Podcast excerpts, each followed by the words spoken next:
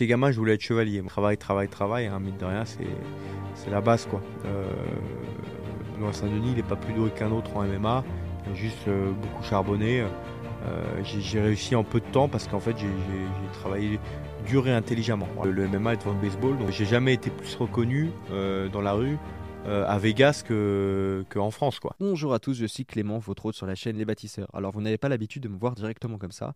J'ai tout simplement décidé de faire des introductions maintenant avant de commencer directement l'entretien. Ça va me permettre de mieux présenter l'invité, mieux présenter son parcours, de vous expliquer aussi pourquoi j'ai décidé de le faire venir dans l'émission, en quoi son parcours, ses valeurs, son histoire sont en adéquation avec la chaîne. Et voilà, donc vous allez maintenant avoir euh, bah, ces introductions à chaque fois. Alors aujourd'hui, j'ai l'honneur de recevoir un invité qui est vraiment exceptionnel. Il a servi dans l'élite de l'armée française au premier PIMA avant de se lancer dans une carrière de combattant professionnel en MMA. Il a gravi les échelons pour devenir l'un des meilleurs combattants de sa catégorie dans l'organisation la plus prestigieuse du monde, l'UFC. Il est connu pour son approche guerrière des combats, exerçant une pression euh, constante sur son adversaire jusqu'à la soumission. C'est un homme qui incarne totalement les valeurs de discipline, de courage, de dépassement de soi qu'on recherche dans cette émission. Alors dans cet entretien, nous allons discuter de son parcours évidemment, de son service dans les forces spéciales, de sa transition vers le MMA et on va aussi parler de ses combats, ses victoires, les défis qu'il a surmontés. Bref, on va explorer sa philosophie de vie, les leçons qu'il a tirées de ses expériences et ses conseils pour ceux qui aspirent à suivre peut-être un chemin similaire. Mais avant de commencer, il faut que je vous parle du sponsor du jour, Kalos. Kalos est une marque française qui se distingue par sa volonté de célébrer notre histoire et notre culture. C'est un parfait alignement avec les valeurs des bâtisseurs, héritage, discipline, avenir. Il propose une gamme de produits d'excellente qualité, des couteaux de très bonne facture, des gants de boxe et de MMA pour les passionnés de sport de combat, et puis je suppose qu'il y en a là parmi vous, et même des bijoux. D'ailleurs, vous allez le voir pendant l'entretien, Benoît porte une chevalière venant de chez eux. Chaque produit est évidemment fabriqué en France, ça permet de soutenir l'économie locale et surtout nos talentueux artisans. Pour découvrir Kalos, vous cliquez sur le lien qui sera dans la description et vous utilisez le code bâtisseur pour obtenir une réduction de 10% sur vos achats. On peut désormais commencer, je vous présente Benoît Saint-Denis. Aujourd'hui, je suis ravi d'accueillir euh, Benoît Saint-Denis. Donc pour une fois, voilà, on va avoir un sportif. Alors on avait eu Jean Honche, euh, voilà, côté influenceur muscu, machin.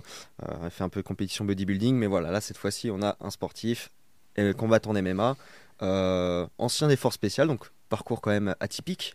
et donc voilà, je pense que ça va être encore un, entretien passionnant. Donc on va parler de sa vie, on va parler de ton parcours aussi chez les forces spéciales, on va parler évidemment de ton parcours en tant que combattant MMA.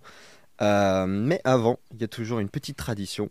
Ok. C'est que je donne un mot-clé et tu le développes comme tu veux. Ok. Le mot-clé pour toi, t'as de la chance, il, est, vachement sympa, c'est France. Ok. Bon, bah, impeccable. On est, on est sur. Euh, on est, on est sur ce qui se fait de, bah, sur, un, sur un mot-clé qui me fait plaisir parce que c'est euh, c'est le pays dans lequel j'ai grandi, c'est le pays que j'ai servi en tant que militaire et euh, qui m'a permis aussi de me, renouveler euh, et euh, aujourd'hui de, de, performer au plus haut niveau mondial dans, dans mon nouveau domaine. Donc c'est voilà, j'y suis vachement attaché. Et enchanté en tout cas Clément d'être là avec les bâtisseurs, toujours une, une fierté, un honneur pour moi de, de, voilà, de pouvoir partager mon expérience avec des podcasts qui mettent en lumière un peu nos vies et nos parcours. Bah, c'est un plaisir de t'avoir là. Et dans ton rapport à la France, il y a un côté, euh, tu es attaché terroir, etc. Y a, historiquement, tu te sens dans cette continuité française euh, où euh, c'est juste quelque chose de moderne, c'est ton pays et c'est comme ça. Ouais, ouais, vachement. Hein. Moi, j'étais, j'ai toujours été un passionné d'histoire quand j'étais gamin. Hein. C'était une de mes matières préférées. Donc, j'ai beaucoup suivi l'histoire de France. Après, mon grand-père, du côté de ma mère, m'y a beaucoup aidé aussi parce qu'il était officier à l'école d'infanterie à Montpellier à l'époque donc pareil, un, un, un, un féru d'histoire euh, mm. avec le, qui m'a qui m'avait proposé beaucoup de, de lecture historique quand j'étais gamin. Euh, et puis après, moi, euh, beaucoup l'histoire de guerre, l'histoire militaire française qui m'a passionné parce que mon père était militaire aussi. Et donc du coup, bah, c'est toujours que ça, ça a toujours fait un peu partie de ma vie, hein, parce que je, je voyais le padre qui partait en mission à droite à gauche, les, un peu le il y a eu la Yugo et puis après il y a eu l'Afghanistan euh, pour lui, euh, euh, qui étaient un peu les, les gros, gros, gros, théâtres de l'époque. Et donc forcément, ouais, un, un féru d'histoire. Et, et, je trouve qu'on a une, une, vaste et belle histoire qui est celle de, de l'histoire de France. C'était quoi comme bouquin que tu lisais gamin? Bah, ça pouvait être des autobiographies ou des biographies de, de, de différents monarques, gouvernants, acteurs de la de l'histoire de France. Mm. Donc moi par exemple, je suis je suis et j'ai toujours été un grand fan de Napoléon. J'ai beaucoup lu sur lui, que ce soit via des biographies ou via la vie des soldats à cette époque-là qui mettaient qui, qui mouraient et qui, qui, vivaient un peu pour leur pays et qui avaient une vie vachement passionnée. Euh, chose qui aujourd'hui, euh, forcément, on est dans un monde un peu plus euh, enfin, rationnel, entre guillemets, mais qui est, on est beaucoup moins dans la passion que, que, d'antan. Et je pense que la passion de son pays, c'était quelque chose qui était vachement important à cette époque. Je veux dire, la, la, la, la, Grande Armée, ça a été des, ça a été des milliers et des milliers d'hommes qui sont morts pour, pour, pour l'expansion de leur pays et la mise en lumière de la France à travers l'Europe et à travers le monde. Euh, donc euh, un, bouquin que j'ai adoré, c'était le, Sergent Bourgogne, qui est, euh, qui est une, une, une enfin on va dire une biographie de autobiographie de d'un sergent de l'armée française qui raconte un peu le, cette époque-là et qui était dur, rude, mais qui avait aussi ses beaux moments quoi et mmh. un état d'esprit, une mentalité qui est, qui, qui est incomparable à celle qu'est aujourd'hui. je suis pas du tout dans l'état d'esprit c'était mieux avant c'était différent surtout. Donc c'était différent. Et euh, mais toujours intéressant je trouve que c'est c'est important et intéressant de, de rappeler l'histoire et de savoir d'où on vient euh, pour mieux vivre aujourd'hui quoi. Et euh, et on à nous de, de, faire du monde de demain un meilleur monde et puis de d'évoluer et de d'écrire notre propre histoire Et cette, cette grandeur, ce panache de cette époque, c'est quelque chose qui te parle directement du coup? Ouais, ouais, ouais, bien sûr, bien sûr. C'est quelque chose qui m'a, ouais, ça m'a, Enfin voilà, c'est ça m'a toujours fait les, la vie euh, d'aventure. Il partait un peu à l'aventure sans avec beaucoup, bien moins de connaissances que, à, disponibilité euh, que nous. Nous on, a, nous on a des connaissances à ne plus savoir quoi faire et des mmh. fois même on se renseigne pas assez parce qu'on a par flemme ou par euh, par manque d'attachement à, à, certaines disciplines ou à à, à certaines composantes du monde moderne. Mais euh, à cette époque-là, ils avaient euh, carrément euh, moins accès aux connaissances que, même je pense qu'il y a encore 40 ans, ils les gens avaient bien moins accès aux connaissances. c'est Internet qui a un peu révolutionné ça. Mm.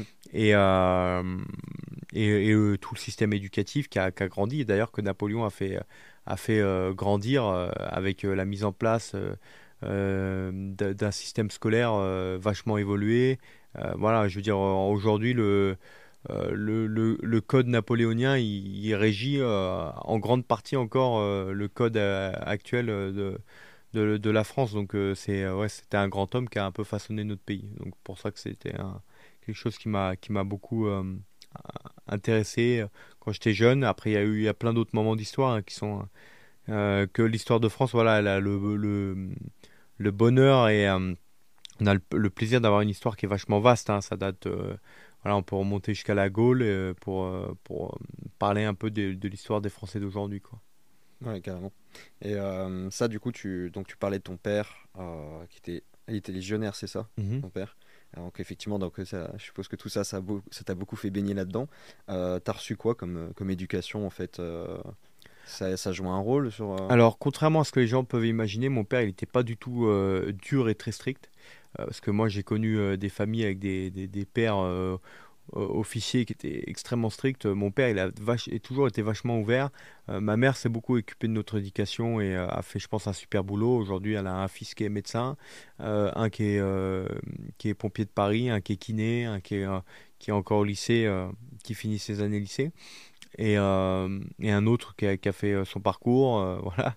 Et, et, et, du coup, euh, on a été toujours éduqué de manière à, essayer de rechercher l'excellence, mais via le, plaisir dans la discipline qu'on exerçait, c'est-à-dire aller chercher un domaine qui nous plaît de manière à pouvoir aller chercher l'excellence. Hmm. C'est-à-dire que je pense que tout en quand même ne négligeant, en essayant de jamais négliger aucune discipline. Hein. par exemple, euh, euh, la partie scolaire, c'est un peu ça. Aucun d'entre nous, aucun de mes frères n'a euh, beaucoup avaient des facilités, mais aucun n'a adoré son, ses années scolaires. Mm. Mais euh, ma mère avait cette capacité à nous, et même les profs et tout euh, de, de l'époque, on arrivait quand même à se mobiliser de manière à essayer de trouver un peu un intérêt à certaines matières quitte à y être, autant essayer de, s'intéresser un peu à. De manière, le temps, il va être perdu de toute manière. Donc, autant essayer de le rentabiliser et d'apprendre un peu euh, ce qu'on nous donne et après à nous d'en faire ce qu'on veut. Et euh, voilà, c'était un peu ça la, mentalité de mon père. C'était un peu euh, prends ce qu'on te donne, fais-en ce que tu veux et c'est un peu ça qui va t'aider à te façonner aussi. Et peut-être que ça va, ça va, tu vas trouver quelque chose qui te plaît et du coup t'orienter vers ça et ça sera peut-être ton domaine plus tard. quoi. Et tout le temps avec un peu ce côté compétiteur excellence. Mais euh, presque naturel en fait. il, a, il nous a jamais poussé euh, vers ça. On n'a jamais été. Euh, j'ai pas. par exemple, aujourd'hui dans le domaine dans lequel je suis, la famille Nurmagomedov qui est très forte en MMA. le, bah, le père, il les coach depuis qu'ils ont 3 ans. Ils sont en compétition de sambo avec une grosse pression. Euh, ils sont, ils, baignent l'un dedans quoi. ils sont, mon père, il a jamais eu, eu cette mentalité. Il m'a poussé à, à, découvrir la compétition, mais il m'a jamais poussé ou forcé à faire quoi que ce soit quoi. Hmm. Donc le judo, ça a été un amusement pour moi quand j'étais gamin par exemple. Et euh, tu as parlé tout à l'heure de, tes frères. Vous êtes une famille nombreuse du coup? Oui, j'ai quatre petits frères. Je suis l'aîné d'une ah, fratrie de, de cinq garçons. Ah, ça devait être euh, une bonne ambiance, les cinq garçons. Ouais, ouais, ouais, carrément. Bah, oui, c'est des, des, bons souvenirs. Et euh, c'est encore des, très bons souvenirs. Bah, c'est cool ça. Mm. Et bah, d'ailleurs, tu as des exemples de souvenirs entre vous qui, te, qui te marquent comme ça? Bah oui, il y en a plein. Hein. Des batailles, des batailles au bâton, au bouclier, des, des, batailles avec les chaussettes blindées de sable, enfin des trucs. toutes, les, toutes les conneries que peuvent faire des petits garçons à l'époque qui jouent dehors. Euh, un qui revient avec le, doigt pété, euh, l'autre avec une cheville foulée, enfin des voilà, c'était un peu le tous les mois il arrivait une connerie comme ça quoi. Les parties de foot aussi entre gamins. On a habité en Allemagne, on était euh, donc on était les Français, les Franzosen et du coup un peu les, bagarres aussi français contre allemands. Enfin bref, on a rigolé, hein. on a une on a une enfance où mon père étant militaire euh, on a, euh, lorsqu'il a été muté euh, après ses années Légion, régulièrement on a bougé, enfin du coup on l'a suivi partout où il a bougé. et ça c'était intéressant, c'est que tous les 2 à 4 ans on se refaisait une, nouvelle base d'amis.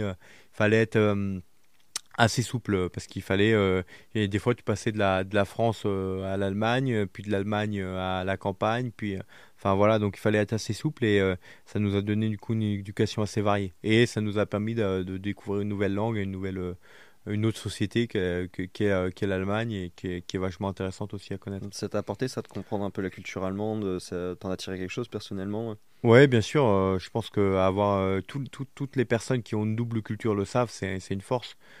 ça permet d'avoir une autre vision. une autre vision du monde et une vision peut-être plus globale et d'avoir goûté à autre chose que, que ce qu'on peut proposer. Je pense que, et c'est ça qui me fait dire aujourd'hui que après avoir un peu vadrouillé, enfin pas mal vadrouillé, euh, je suis très content et j'aime beaucoup la France pour ça, c'est que je, suis très satisfait d'être en France. Et euh, en tant que petit garçon, avoir son papa légionnaire, tu, tu vivais comment? Il y avait une fierté particulière qui était liée à ça ou... Pas, alors pas, pas particulièrement. Après, si, quand j'ai grandi, que j'ai découvert, découvert un peu les Dien Bien Phu, les Cameron, les Colvézi, un peu toutes ces, les historiques, un peu de bataille de, de la Légion, forcément, c'est. C'est un, un, plus lorsqu'on s'y intéresse un peu qu'on est petit garçon, qu'on a un peu les rêveries. Moi j'avais aussi beaucoup les bouquins, euh, j'aimais aussi beaucoup les bouquins de chevalier, euh, la quête du Graal, le Lancelot, tout ça. Enfin voilà, ça m'a un petit peu. Euh, c'est des choses qui m'ont fait grandir et qui m'ont donné un peu ma philosophie de vie d'aujourd'hui. Euh, en fait, tout ça, ça, euh, ouais, c'est bien sûr, c'est une, fierté, mais euh, pareil, ce qui était cool, c'était aussi un peu la fraternité qui existe dans la Légion. Je me rappelle, même si j'étais jeune, je me rappelle qu'il y avait régulièrement des, des, des, fêtes et des comités entre familles, entre la Légion et les familles de légionnaires, etc. Donc on avait un petit peu accès à ce milieu-là et c'était cool quoi de voir une fraternité. C'est un corps d'armée qui a une, grosse fraternité, donc euh, donc c'était assez, assez sympa.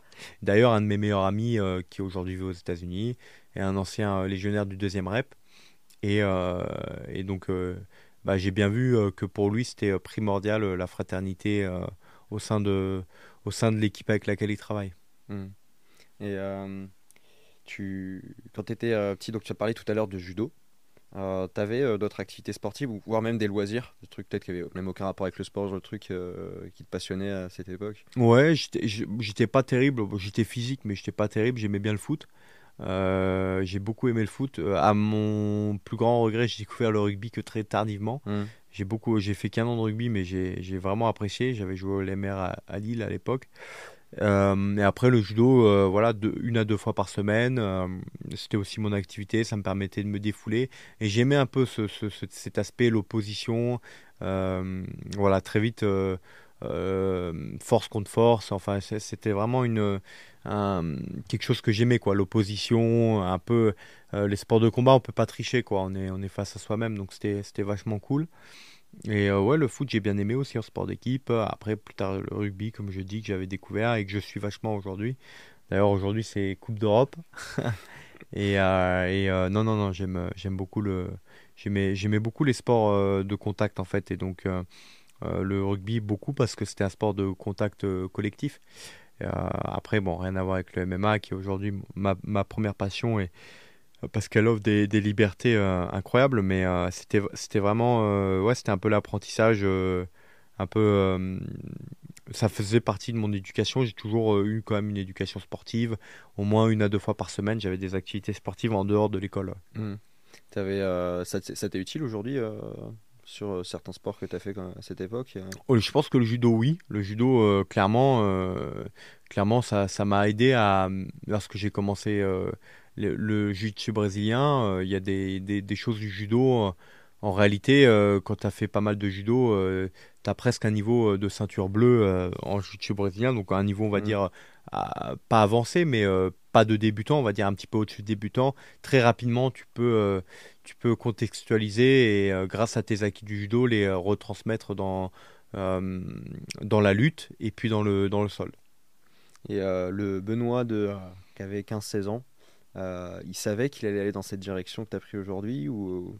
Ouais, ouais, ouais. Bah, moi, ça, je savais. Moi, j'ai jamais eu de doute sur ce que je voulais faire. Euh, euh, quand je prends une décision, je vais au bout des choses. à cette époque-là, quand j'avais 16 ans, je savais que je voulais faire les forces spéciales. Quand je dis que mon père est ouvert, c'est il m'a jamais poussé à faire Saint-Cyr ou Saint-Mex. J'ai regardé toutes les solutions qui étaient possibles pour y arriver on a vu que la plus euh, réaliste et la plus euh, rapide, entre guillemets, parce que euh, Saint-Cyr et Saint-Mex n'offraient pas chaque année des possibilités de rentrer dans les forces spéciales. ça veut dire que tu pouvais finir major de promo. J'ai pas la prétention de, de, réussir à faire cela, mais voilà, j'aurais tout tenté pour y arriver. Ben, tu n'étais même pas garanti d'arriver dans les forces spéciales. Donc, militaire de rang, rentrer dans les militaires de rang permettait, de, en cas de réussite du cursus, d'intégrer directement un groupe en tant qu'opérateur. Donc, je savais à l'âge de 6 ans que c'est ce que je voulais faire. Ce truc qui a été un peu compliqué, du coup, c'est il fallait pas non plus complètement décrocher de l'école et des cours. Donc j'ai fait un bac S. Euh, euh, euh, j'ai fait du coup mon bac S. voilà, je sais plus avec une moyenne de 14 à la fin, un truc correct, mais voilà, j'avais un peu décroché sur pas mal de matières parce que notamment les maths que parce qu'en fait j'en ai, je savais ce que je voulais faire et je savais que ça ça m'allait pas m'être utile un peu le, jeune con. Euh, euh, forcément, à 16 ans, t'es pas le mec le plus intelligent, donc, euh, donc j'avais un petit peu délaissé certains aspects des cours pour me concentrer sur justement le, cursus.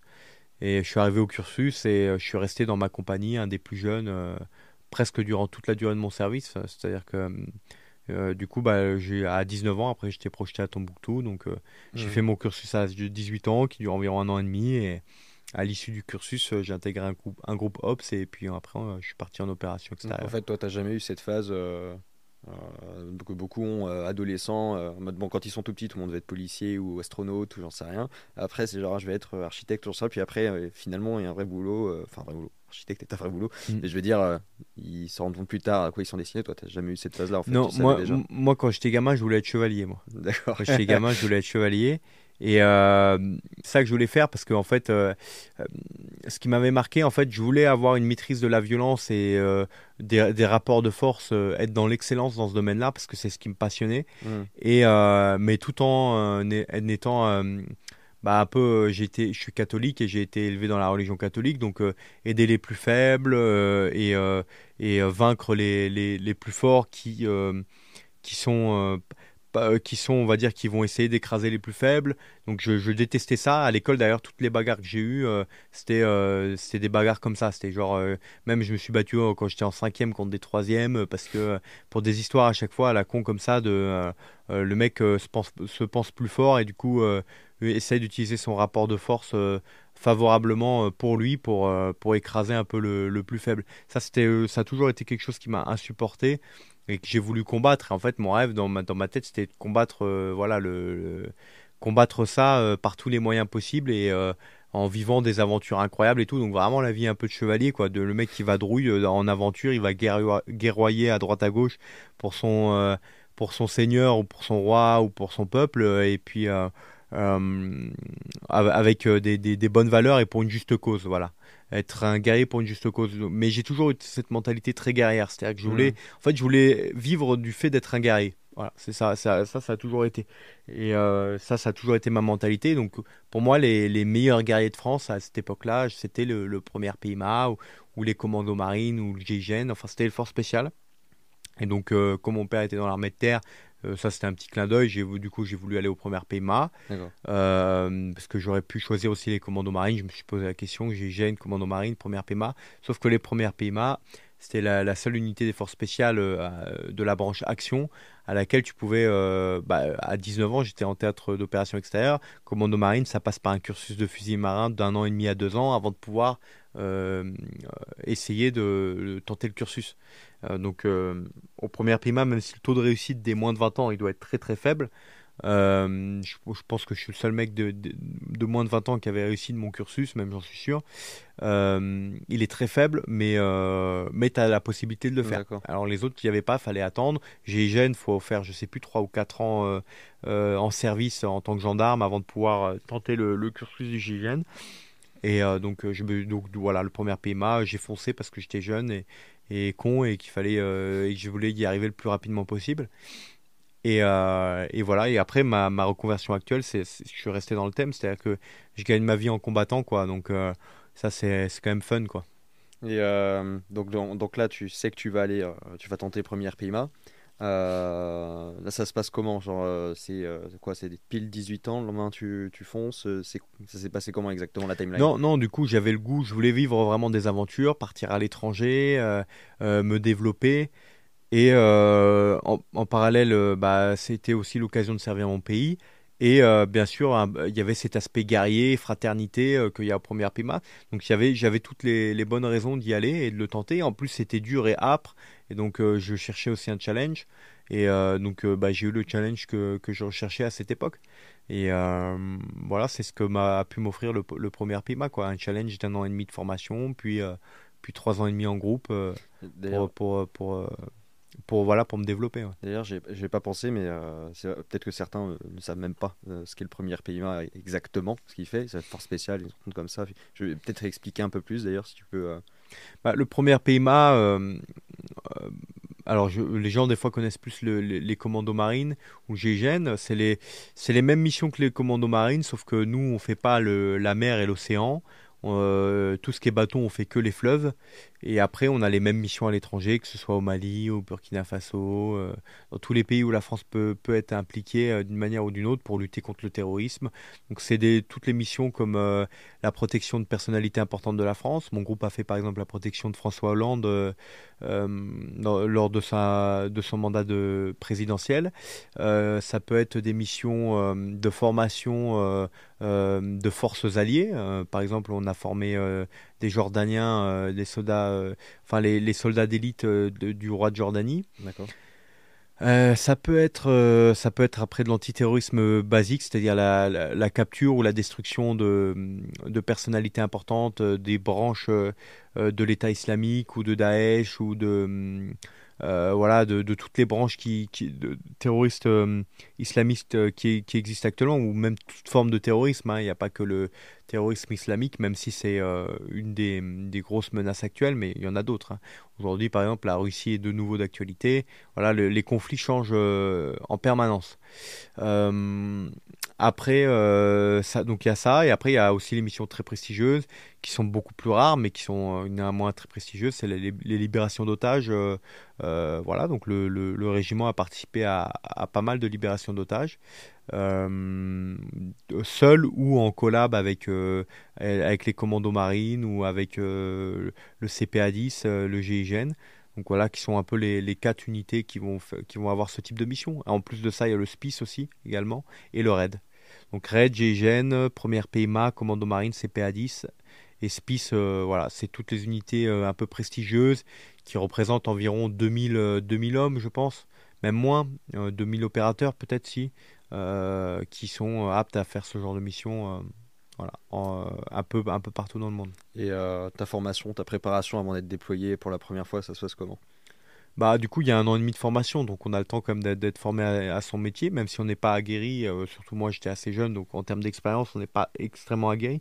Néanmoins, bah, du coup, un de mes meilleurs potes, lui, avait déjà 5 ans de, boutique à l'armée. Et la moyenne d'âge du groupe dans lequel je suis arrivé était autour de 32-33 ans. Donc, quand je suis arrivé, j'ai vite pris un clic en expérience.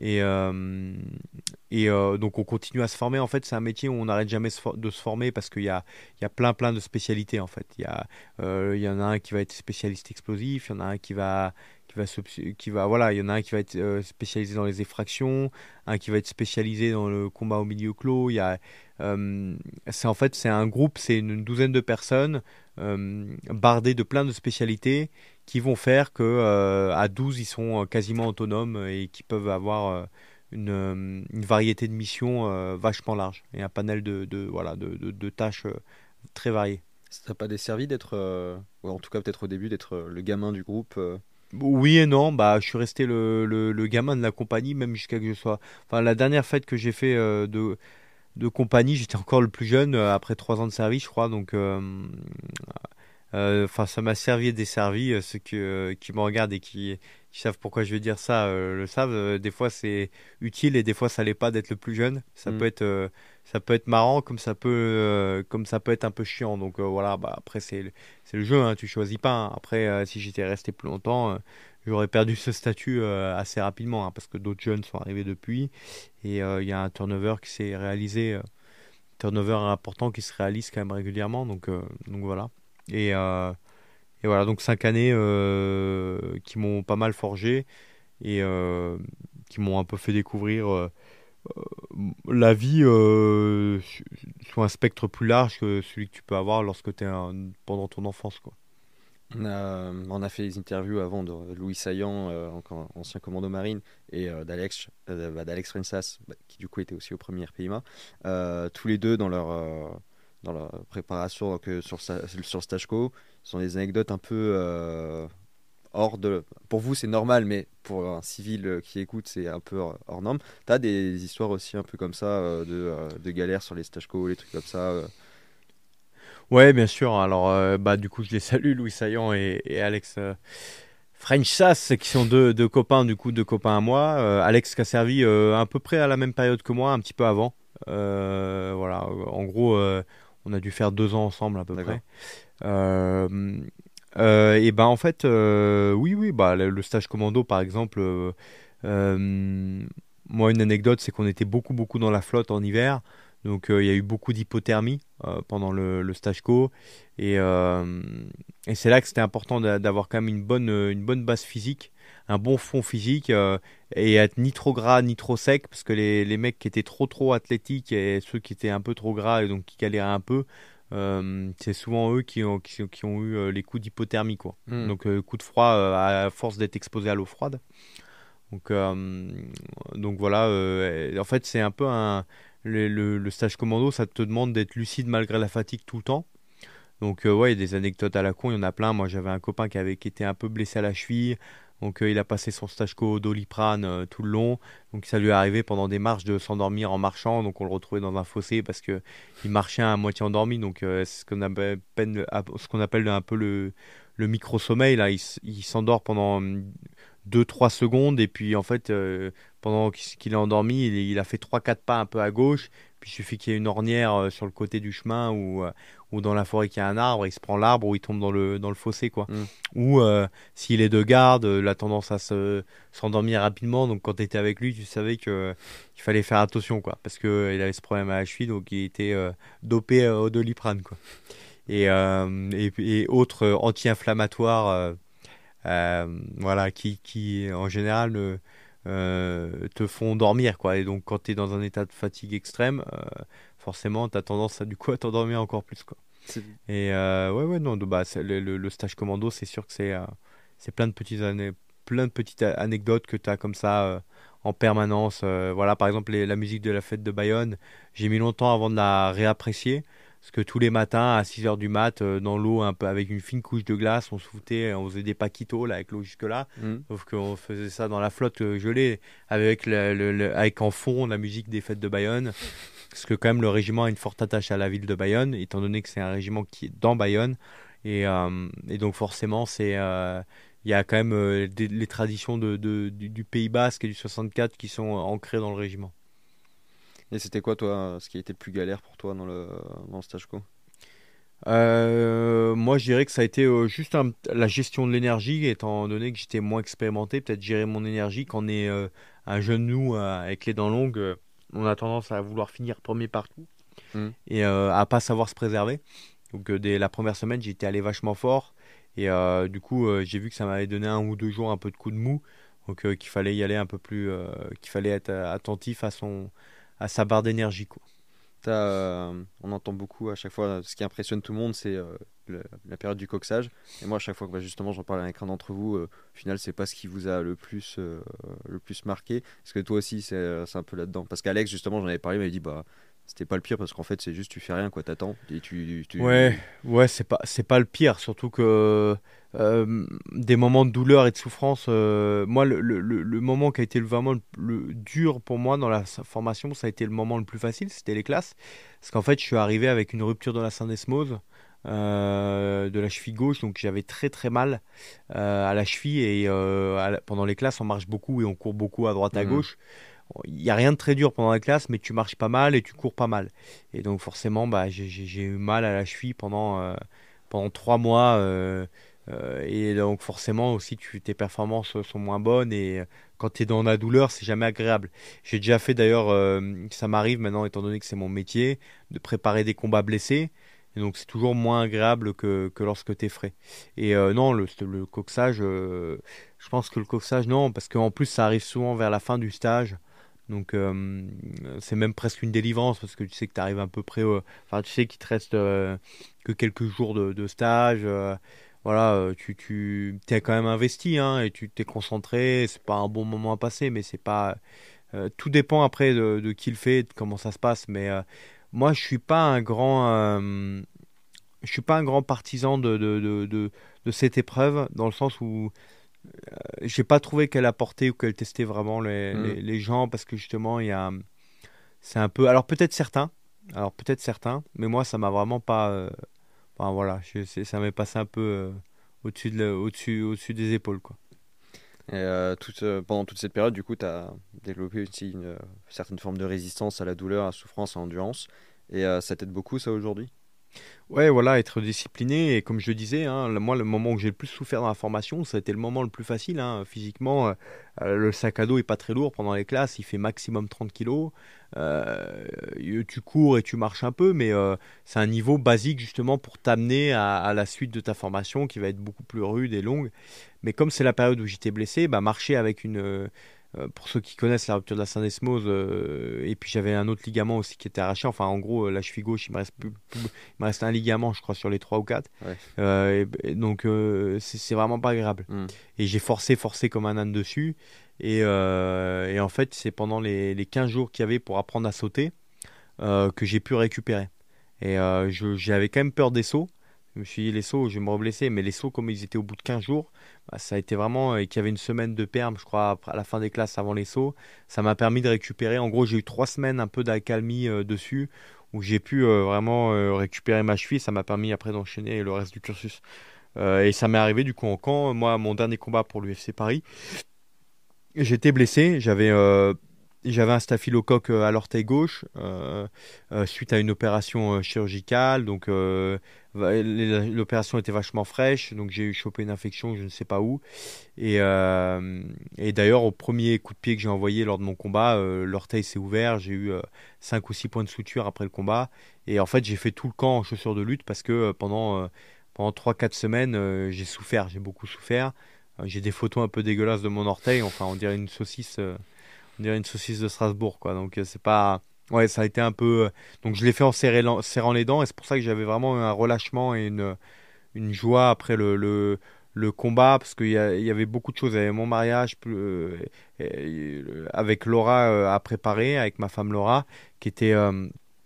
et elle, elle a, elle a vraiment géré de fou, elle m'a vraiment soutenu parce que elle a pas elle a pas voilà elle a, elle a pas elle a su ne pas me mettre son stress sur moi et euh, j'ai pu me concentrer quand même en parallèle euh, elle a vraiment géré le mariage euh, presque de A à Z et et on a eu vraiment de l'aide pour, pouvoir bien gérer ça et que je puisse quand même rester concentré sur le combat parce que je me suis marié une semaine après je me je, combattais donc et c'était une il fallait pas louper la, la case UFC Paris qui était hmm. un peu le, le, le, vraiment le pas la légalisation mais qui était vraiment un peu le l'événement qui a montré que la France était prêt pour le MMA en France. Quoi. Et euh, la lune de miel, du coup euh, La lune de miel à Malte, et du coup en béquille euh, pendant 4-5 jours, parce que, et sous antibiotiques pour traiter l'infection.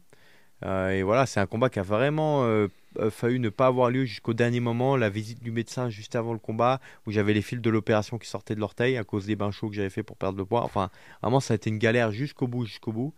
Et, et c'est passé, mais ouais, ça a été, ouais, ça a été dur ça a été une, semaine très très très très explosive pour moi et euh, enfin pour moi pour ma femme et pour toute ma famille euh, D'ailleurs, ta femme, elle n'a pas marre de te récupérer en morceaux à chaque fois? Non, non, bah, en fait, en général, euh, il y a un seul combat en fait, qui a été un peu dur pour elle. Ça a été mon premier combat à l'UFC, qui était contre le numéro 12 mondial d'une catégorie de poids qui n'est pas la mienne, d'ailleurs, qui a été contrôlé positif. On, est toujours en train de lutter pour récupérer cette défaite en no contest.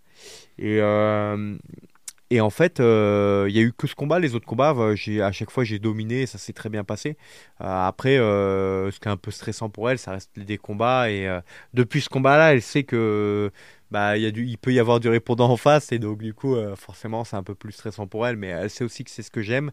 Et voilà, ma femme a gagné la Champions League en futsal avec Toulouse à l'époque. Euh, donc, euh, donc elle a été sportive de haut niveau. Euh, elle a été en équipe de France de futsal et, et, donc elle comprend un peu les sacrifices et un peu l'abnégation qu'il faut pour, pour en arriver là. Je vois. on va, de toute façon, là on a encore un bon moment d'interview. on va rester un petit peu encore sur la partie force spéciale et après on, va revenir sur toute la partie MMA. quand tu fais ta, ta première OPEX, t'es comment là mentalement? Bah, je suis à fond parce que j'étais content quoi. C'était un peu, c'est un peu l'aboutissement du cursus. C'est un peu comme ton premier combat pro en MMA. C'est ce qui t'a, c'est ce que tu as recherché. C'est ce pourquoi tu t'es entraîné. Donc, euh, tu, euh, forcément, tu t'es, content quoi. Euh, c'est, un bon moment quoi. Tu pars avec ton groupe en OPEX. ta première OPEX, c'est, toujours un moment fort. T'as, as été déployé où Moi, j'ai fait beaucoup toute la bande subsaharienne, donc le Mali, le Burkina Faso, le Niger tous ces pays-là de la bande subsaharienne qui sont un peu euh, gangrénés régulièrement par, euh, par, euh, par le terrorisme islamique. Ouais, d'accord. Boko Haram, Al-Fourkan, toutes ces branches-là. donc beaucoup d'interventions sur la lutte antiterroriste. Beaucoup, c'était beaucoup de l'antiterrorisme assez, assez, assez basique. Hein, L'élimination de, de, figures de, de, du terrorisme local, la lutte contre, un peu, contre la propagande euh, terroriste euh, qui était beaucoup effectuée ça par le 13e RDP, mais euh, via nos actions, voilà, essayer de, ça c'était aussi la force conventionnelle qui s'occupait de par sa présence aussi d'être un indicateur fort pour la population locale. Et après, en parallèle de ça, il y avait aussi quelques otages dans la zone. voilà, donc chaque mandat aussi essayé de des fois, ça les libérations d'otages, c'est un truc de longue date. Hein. Il y a des otages qui restent 2, 3 ans aux mains de leur euh, de leurs ravisseurs. Donc euh, voilà, il y, a tout, il y avait aussi cette, euh, ce paramètre-là à prendre en compte. Et voilà, la destruction aussi de caches d'armes, la destruction de matériel ennemi, donc de l'explosif, des caches d'armes, etc. Des, des pick-up, voilà, du matériel ennemi de, de combat. Et alors, du coup, ça t'a fait t'es resté combien de temps du coup Bah euh, du coup, euh, la- ma toute première retraite, j'ai fait 5 mois, 5 mois, je crois que c'est ça, 5 mois. J'ai fait cinq Mhm. mois, euh, essentiellement à Tombouctou, mais euh, en, bougeant un peu à droite à gauche euh, sur toute la bande subsaharienne. Euh, sachant que Tombouctou avait été repris déjà euh, depuis un an ou deux par les forces spéciales et par l'armée française, plutôt voilà, par les collègues de l'époque. Je crois que c'était 2013-2014 l'ouverture du, du, Mali, peut-être que je me trompe, mais ça doit être ça à peu près. Et donc là où ça avait énormément, ça avait beaucoup beaucoup bossé, et nous on continue un peu ce travail-là. Ok. Et euh, ça, ça a changé un peu ta, ta vision du monde euh, ou tes opinions sur, euh, plein de sujets hein, personnels, philosophiques, sur Oh, cette période-là? ouais, je pense que c'est une aventure à vivre parce que vraiment tu découvres un autre monde, hein. Tu découvres vraiment, tu découvres un peu le monde des reportages qui te paraît un, un peu loin. voilà, et je pense que les gens, il y a beaucoup de Français qui regardent pas Arte et, et qui, et qui, voilà, qui, qui se rendent pas compte que du privilège et de, du, du, un peu de, et c'est pas vraiment un privilège hein, parce que nos ancêtres ont bossé pour, mais un peu de, de, de, de, de l'état dans lequel est notre pays et dans, dans lequel on vit et un peu le, la facilité pour nous de, de, de vivre. Parce que l'Afrique il y a, y a bien sûr il y a des, des villes qui, qui vivent très bien mais il y a aussi euh, tu vois aussi la, la, misère absolue comme tu vois euh, une violence euh, voilà qui, qui est qui a, c'est, c'est pas, elle a eu lieu en Europe il y a, il y a encore des, quelques années hein, et enfin il- des fois il arrive des- aussi des périodes de guerre mais je veux dire c'est des on est un peu euh, euh, on n'a plus l'habitude de ça, quoi. On Hmm. n'a plus l'habitude de ça, voilà. Des, des- c'est euh, c'est quand même, c'est- je sais pas, l'Afrique, c'est ext- c'est extrême de, de partout, quoi. De par euh, la mentalité, euh, le bien-être, le, le bonheur, la fraternité locale, le, le- la violence des fois qui est extrême, le, voilà, les, les couleurs du pays, euh, la chaleur. Le, c'est ouais, c'est déjà rien que quand tu arrives, quand tu sors de l'avion, euh, que tu arrives à l'aéroport de Tombouctou, que tu sens la chaleur euh, de l'Afrique, euh, déjà tu sais que voilà, t'as, quitté, euh, t'as quitté l'Europe, quoi. C'est, euh, euh, la chaleur là-bas, c'est incroyable, hein, c'est, quelque chose. Et donc, ouais, non, non, bien sûr, ça m'a fait grandir et c'était une aventure incroyable. Ça a changé aussi ton, ton rapport à la, à la vie, à la mort ce- Hum, oui, alors ça m'a même, je dirais que ça m'a conforté un peu à, à- ça m'a conforté un peu dans ma foi, euh, et ça m'a conforté un petit peu sur mes valeurs. Euh, c'est-à-dire que j'ai j'ai toujours, euh, euh, voilà, j'ai toujours vécu ma vie euh, avec euh, des choses, un entourage et des gens avec qui j'apprécie passer du temps et avec et essayer de, voilà de respecter les valeurs dans lesquelles je m'engage et de respecter un peu ce que je veux représenter et être au jour le jour. Et donc du coup, bah si un jour, si je meurs demain, en fait, je serai pas, je serai pas du tout, voilà, mon parcours. Euh, je suis fier de ce que j'ai fait jusqu'à aujourd'hui, même si je veux faire bien plus. Mais euh, j'ai pas honte, j'aurais pas honte de partir du jour au lendemain. Et, euh, ça, c'est, euh, ça, j'en suis ultra heureux, je veux aujourd'hui, j'ai eu la chance d'avoir la femme de ma vie à mes côtés, euh, d'avoir goûté un peu à, deux aventures incroyables euh, qui, m'ont beaucoup apporté, à servir mon pays euh, comme à euh, lui être redevable aussi euh, euh, d'un d'un autre côté. Donc euh, c'est vraiment j'ai eu de la voilà, je me suis je, continue à vraiment prendre du plaisir dans, dans ce que je fais quoi. Donc du coup, tu disais, euh, ça t'a, cette période-là, c'est un peu renforcé euh, ta foi. Tu, cette fois, ça t'a, aidé comment dans, tout- dans toutes les opérations que tu as pu mener dans... Bah euh, en fait euh, déjà euh, je pense qu'on on menait là-bas un combat qui était juste. Après j'ai eu la chance de, de faire partie des opérations en fait. euh, euh, c'est presque pas de la zone grise quoi c'est-à-dire c'est euh, un peu le bien contre le mal quoi parce que tu, tu luttes contre le contre quand tu luttes contre Al-Fourcan ou Boko Haram et que tu vois les, at- les atrocités qui sont perpétuées en fait c'est une fierté quoi de Mm. de- d'aider la population locale à, à se défendre contre cette forme de terrorisme et de, de pensée qui est qui est mal- malheureusement gangrène un peu ce- ces régions et, euh, et d'ailleurs qui gangrène un peu partout dans le monde hein. et euh, et du coup, euh, bah, ma foi, en parallèle, parce qu'en fait, effectivement, j'ai eu moi, j'ai un copain qui a, qui a, perdu ses jambes. Enfin, j'ai eu beaucoup, beaucoup de blessés euh, dans, au régiment. Euh, y a, alors, le régiment a eu la chance de ne pas avoir de mort depuis longtemps, mais il y a eu beaucoup de blessés. Hmm. Beaucoup de blessés graves euh, au, cours des, au fil et à mesure des années. Et, et forcément, bah, tu, tu, en allant au combat, tu, tu sais que tu peux perdre la vie ou être blessé. Donc, ça fait partie de. C'est quelque chose qu'il faut prendre en compte. Quoi. Et qu'il faut. donc, c'est pour ça que je pense qu'il faut vivre être heureux de la vie que tu, que tu accomplis et, de ce que tu fais euh, au quotidien parce que euh, ça peut se finir le, le, lendemain parce qu'effectivement c'est un métier qui, qui, a assez risque mais euh, faut pas croire que c'est plus risqué non plus qu'un pompier de Paris hein. il y a plus de morts chez les pompiers de Paris que chez nous hein. mm. euh, mais voilà le risque en fait partie surtout quand tu es en opération ça dure moins longtemps eux ça peut être c'est quotidien ça peut être il y a un feu départ de feu eux, c'est eux, ils agissent quotidiennement, donc le risque est, perpétuel. Quoi. Nous, euh, c'est, vachement, bah, quand tu es employé dans certaines théâtres d'opération, certaines missions, où tu sais que le risque est, très élevé. Hmm, d'accord. Et tu as déjà, as déjà, eu, as déjà eu peur, en fait? Euh...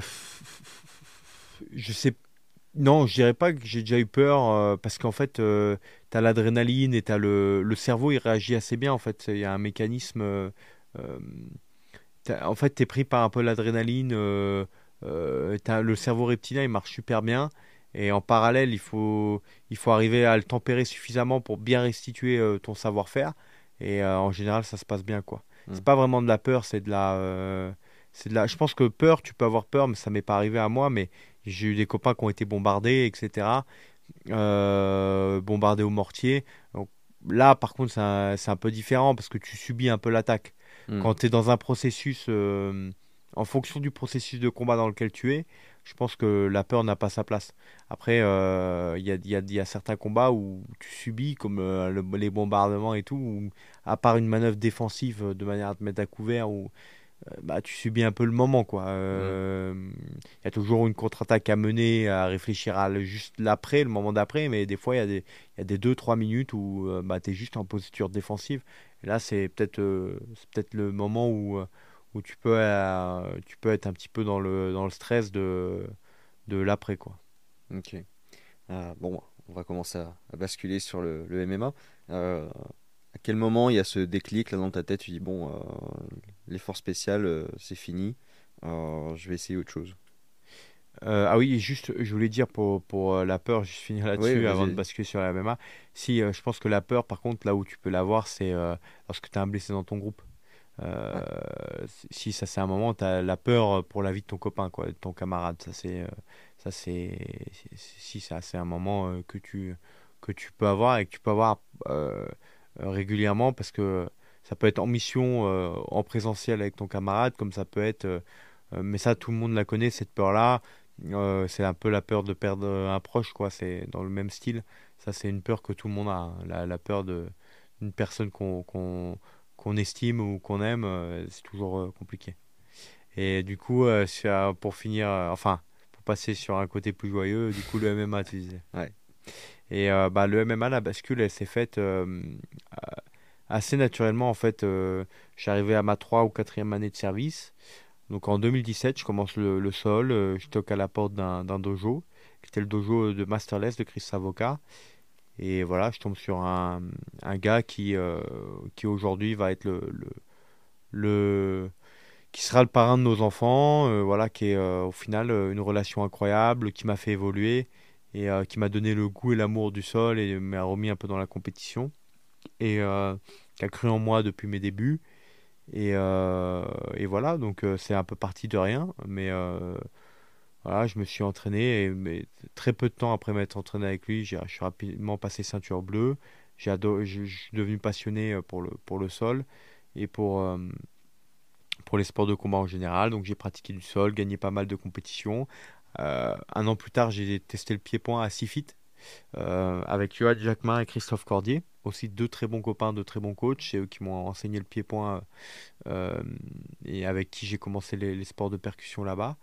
Euh, voilà, donc euh, pareil, je me suis régalé et je me suis dit, bah, j'aime le pied-point, j'aime le sol. Qu'est-ce qui me propose de faire, de mélanger tout ça? Je me suis orienté du coup naturellement vers le MMA. Il y avait des sélections pour le Venom Training Camp. et en parallèle, j'avais, je voulais préparer du coup une compétition de, de, de, de MMA amateur. La seule que j'ai faite d'ailleurs, c'était un tournoi de, de 4 combats dans la même soirée que j'ai remporté. Donc j'avais gagné ce tournoi-là et fait mes sélections au Venom Training Camp avec euh, beaucoup de pros et de mecs euh, euh, qui avaient un sacré niveau. Et je me suis démarqué parmi, parmi les professionnels et donc sur une trentaine qui avaient été sélectionnés parmi 200 dossiers, je crois, à l'époque. Bah, Daniel a sélectionné Jorik Montagnac, Ilias Giroun, Alioun Nahaï, Magui Berchel, Yoni Rafazadian, Morgan Charrière et moi et, Mathieu Leto. Donc du coup, on s'est retrouvé comme ça, une petite équipe, au fur et à mesure, à représenter la, team Venom Elite à l'époque, au Venom Training Camp. Euh, aujourd'hui, qui est une marque qui continue à m'accompagner, qui est un de mes partenaires et qui est devenu le partenaire officiel de l'UFC. Aussi, ça c'est une aventure franco-française assez incroyable. et et voilà, bah, je suis monté en c'est rigolo parce qu'en même temps que la marque montait, moi je montais aussi et Daniel m'a fait monter. Euh, voilà, donc j'ai rencontré Daniel Warin, mon head coach d'aujourd'hui, qui est, euh, qui est aussi un, très, un ami et, euh, et qui voilà qui m'a qui m'a qui m'a apporté énormément parce que Daniel c'est un, un, savoir dans ce domaine incroyable.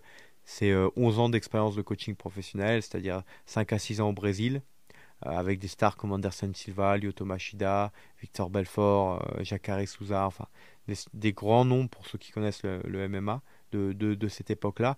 Puis à la, à, la Team Quest, avec notamment Dan Anderson, Tarek Safedine, tout ça. Et donc il a amené plein de combattants à des ceintures des, des, principales organisations, notamment trois ceintures avec l'UFC. Donc le seul coach français à avoir fait pour l'instant la ceinture de l'UFC. Euh, on pourrait bientôt avoir euh, Aldric Cassata avec Manon Furo qui en, qui en fasse une. On pourrait aussi euh, avoir peut-être Cyril Gann avec mm. Lopez pour le moment, c'est Daniel Warin. Et, euh, et euh, je vais tout faire pour, euh, pour être peut-être une ceinture de plus à son palmarès. Et donc voilà, bah, on travaille dur pour ça. Et c'est une aventure du coup qu'on a ensemble depuis peut-être maintenant 4 ans. Parce que j'ai commencé avec lui en 2019. donc j'ai commencé en fait le MMA, vraiment les entraînements de MMA avec lui, l'entraînement professionnel. Avant je faisais que du pied-point et du sol. Donc euh, en 2019, j'ai commencé. L'ascension, je m'étais donné deux ans pour passer, euh, pour avoir un niveau de vie euh, qui me permette d'en vivre, parce que j'avais 900 balles de chômage pendant deux ans. Et en deux ans et demi, j'ai signé à l'UFC, et fraîchement débarqué du Brave. Donc en fait, en réalité, déjà au bout de 7-8 mois, j'avais une organisation qui me permettait d'avoir un, petit SMIC. Hmm. pas un SMIC, mais on va dire des, des, sommes de temps en temps. Et voilà, le MMA, c'est dur financièrement aussi. C'est très dur. Il faut savoir, moi, mon premier combat, j'étais payé 350 euros euh, pour deux mois de préparation, donc ça, c'est dur. Le MMA, c'est très pyramidal. C'est un système extrêmement pyramidal. Et, euh, aujourd'hui, euh, voilà, enfin, au bout de deux ans et demi, on a signé à l'UFC, on a affronté Elysée et après, on a enchaîné avec deux victoires en 70 dans la catégorie dans laquelle je veux évoluer et essayer de prendre la ceinture. Pourquoi pas remonter un jour ou descendre, je ne sais pas encore. 66 ou 77 aussi, on verra. Pour l'instant, déjà 70 kg, essayer d'aller de, de, le plus loin possible. Et euh, donc, on a une, une, super équipe, équipe qui s'appelle la Team Moira. On évolue au Fitness Park Vitrine en ce moment, qui nous prête euh, euh, les, les, les, infrastructures. Et voilà, on essaie de se développer donc petite équipe, mais on essaie de faire, de faire du résultat. Ça n'a pas été bizarre pour toi la transition entre les deux? Je veux dire, tu avais, avais, ta petite famille, si je peux dire, copains du premier PIMA, etc. Enfin, vous êtes très solidaires les uns les autres. Ça t'a pas fait bizarre ce passage euh Oui et non, parce qu'en fait, euh, le seul truc que, enfin, dans l'armée française, même dans les forces spéciales, c'est difficile d'évoluer rapidement. c'est très très scolaire hein. le, système quand tu passes sous officier tu rentres dans un rentres dans un autre système et officier c'est pareil il y a des, des passerelles qui sont longues et fastidieuses et donc tu peux pas euh, un, militaire qui reste euh, qui rentre soldat et qui finit officier à Bayonne en ayant commencé soldat, c'est euh, c'est des années et des années de sacrifices qui sont pas du tout en rapport avec les forces spéciales. Hmm. Parce qu'il y a, y a beaucoup de travail en parallèle et des passerelles un peu, un peu particulières. Chose qu'il n'y a pas ou beaucoup moins, par exemple au SASR avec qui j'ai pas mal bossé en Australie. Et en fait, j'avais eu d'ailleurs ce voyage en Australie qui m'avait un peu ouvert les yeux sur euh, vraiment le côté euh, là-bas, en fait, ils ont tellement de logisticiens qu'ils ont les moyens de s'entraîner quatre fois semaine euh, en ayant une logistique qui leur permet d'avoir qu'un jour de remake par semaine pour s'occuper du matos et Hmm. remettre à plat les choses. Et donc c'est un peu, c'est presque la vie d'un sportif de haut niveau. Et moi, je voulais, j'avais goût à ça et j'avais goût aussi à une certaine indépendance et un esprit un peu auto-entrepreneur euh, et peut-être un- de, de- de- d'être son propre patron plus rapidement que, que pouvait, ce que pouvait proposer le, cursus euh, euh, par lequel fallait passer pour rester au premier. Euh, voilà, donc c'est cinq années que je regrette pas du tout, mais j'avais vraiment envie de, moi j'avais vraiment envie d'essayer nouvelle, de nouvelles choses. Et vraiment là, j'avais cette opportunité de m'entourer de mon propre staff, de choisir moi-même mon staff, mes sparring. Et en fait, tu es dans le dur, t'es, tu peux pas te cacher quand tu es combattant de MMA parce que tu gagnes ou tu perds euh, Mm. tes combats. Donc tu montes ou tu montes pas en fait. Il n'y a pas de, de... C'est pas la vie de groupe. C'est dans la cage, tu restes tout seul quand même. C'est-à-dire que tu t'entoures de des gens euh, que tu aimes et du staff avec qui tu veux travailler. Tu travailles dur, mais tu peux t'en vouloir qu'à toi-même si tu réussis pas. C'est ton efficacité qui. C'est exactement. Et tu es ton propre patron par contre. Et donc ça, c'est c'est une aventure euh, que pour rien au monde, je retournerai aujourd'hui en arrière. Parce que c'est, euh, voilà, arrivé à un certain âge, je pense que chaque homme a en- envie d'avoir une certaine autonomie et à être un peu, à- un peu avoir en main son propre destin. Donc euh, c'est quelque chose que moi que j'ai voulu développer peut-être un peu plus vite que certains ou moins vite. Et euh, je me suis retrouvé du coup à le faire lorsque j'ai basculé dans ce domaine.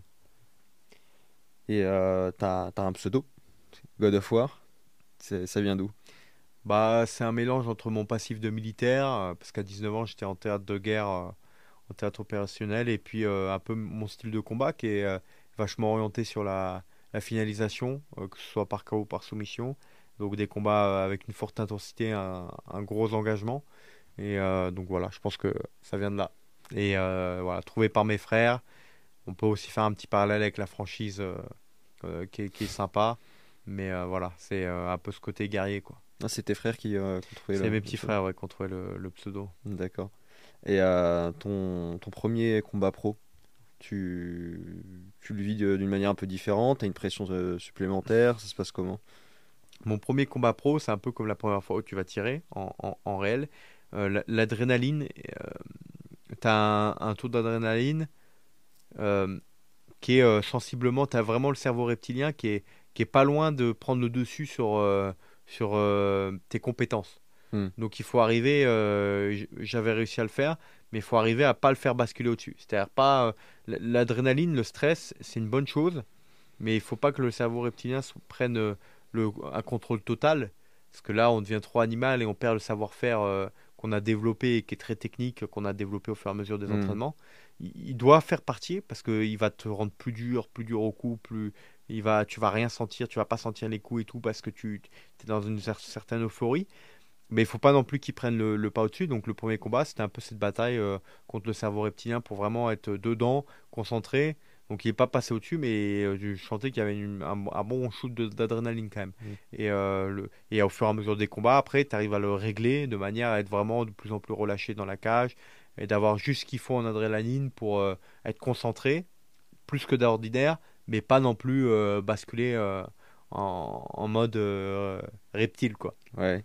Et euh, ça, t'as réussi à le développer euh, au fur et à mesure, ou c'est un truc qui vient juste avec l'expérience euh Alors ça, je pense que c'est l'expérience, mais ça peut être l'expérience des combats ou l'expérience de la vie. Ça dépend de, de plein de choses, l'expérience des- de, de choses difficiles, de moments où justement tu as dû réfléchir malgré la fatigue, avec de la lucidité. Il y en a qui l'ont pas du tout. Je connais des, il y a des- il y a régulièrement des, des combattants qui font des carrières pas terribles, alors qu'à la salle ils tuent tout le monde. Euh, Mm. euh, je prends l'exemple du All Star où il y a, il y a pas mal de, de, de- mecs solides comme Kamzat. Bah, Là-bas, il y a un mec qui s'appelle Jonathan. euh, je me rappelle plus de son nom de famille. Il y a un Jonathan, un mec super fort, il tue tout le monde à l'entraînement. euh, je le voyais rouler sur Kamzat. euh, enfin bref, sur euh, quand j'ai tourné avec lui, j'ai vu le mec était très dur. Pourtant, son palmarès, c'est pas terrible. C'est un moins de 84, 93 qui est très solide. Et euh, pourtant, pas, pas incroyable quoi en combat. Parce que trop bouffé par le stress, quoi. C'est-à-dire qu'il restitue pas ce qu'il restitue à l'entraînement. Et donc, euh, il y a- alors qu'il y a des mecs, par, par exemple, ils vont être transcendés. C'est-à-dire qu'ils vont arriver dans la cage, le mec est moyen plus à l'entraînement, il va être euh, excellent en combat parce que il applique tout ce qu'il sait faire, euh, super bien, Et, et, et, en plus de ça, il a juste le shoot d'adrénaline pour être dur et pour prendre les bonnes décisions. Donc voilà, donc l'expérience, si, c'est quand même important. Le combat, c'est assez particulier, ça en fait partie. D'ailleurs, les, les Dagestanais, tout ça, en général, ils ont une très longue carrière en sambo avant de passer en, en, combat professionnel. Et aujourd'hui, les Français ont enfin l'opportunité de se faire un, peu les dents euh, en amateur avant de passer en, professionnel. Moi, en fait, euh, j'ai pas eu beaucoup besoin de l'expérience amateur parce que, en fait, euh, bah, mon histoire de vie, mon parcours, peut-être m'a aidé et je me sentais prêt. En fait, je me sentais mûr. Et Daniel, il le sent un peu. Il a un bon feeling. Il a, je pense qu'il a l'expérience. Il m'a vu tourner avec les mecs et tout. Il a dit bon, lui, il est dur. On, le lance dans, mmh. le, dans le grand bain, quoi. Après, c'est aussi la dureté du mec. Il y a des mecs qui sont durs aussi naturellement. Il y a des mecs qui sont. Il y a des mecs plus ou moins faits pour ça. Tout le monde n'est pas fait pour rentrer dans la cage et être performant. Tout le monde peut le faire. Est-ce que tout... pour être... rentrer dans la cage et être performant, tout le monde n'est pas fait pour ça Mais il y a un truc euh, ouais, qui doit se un déclic qu'il doit avoir en cerveau. Ça, ça m'a fait tilter quand tu m'as dit justement, il y, en a qui sont transcendés par ce stress. Euh, c'est euh, alors c'est pas dans le même domaine, mais je pense qu'il y a un, lien.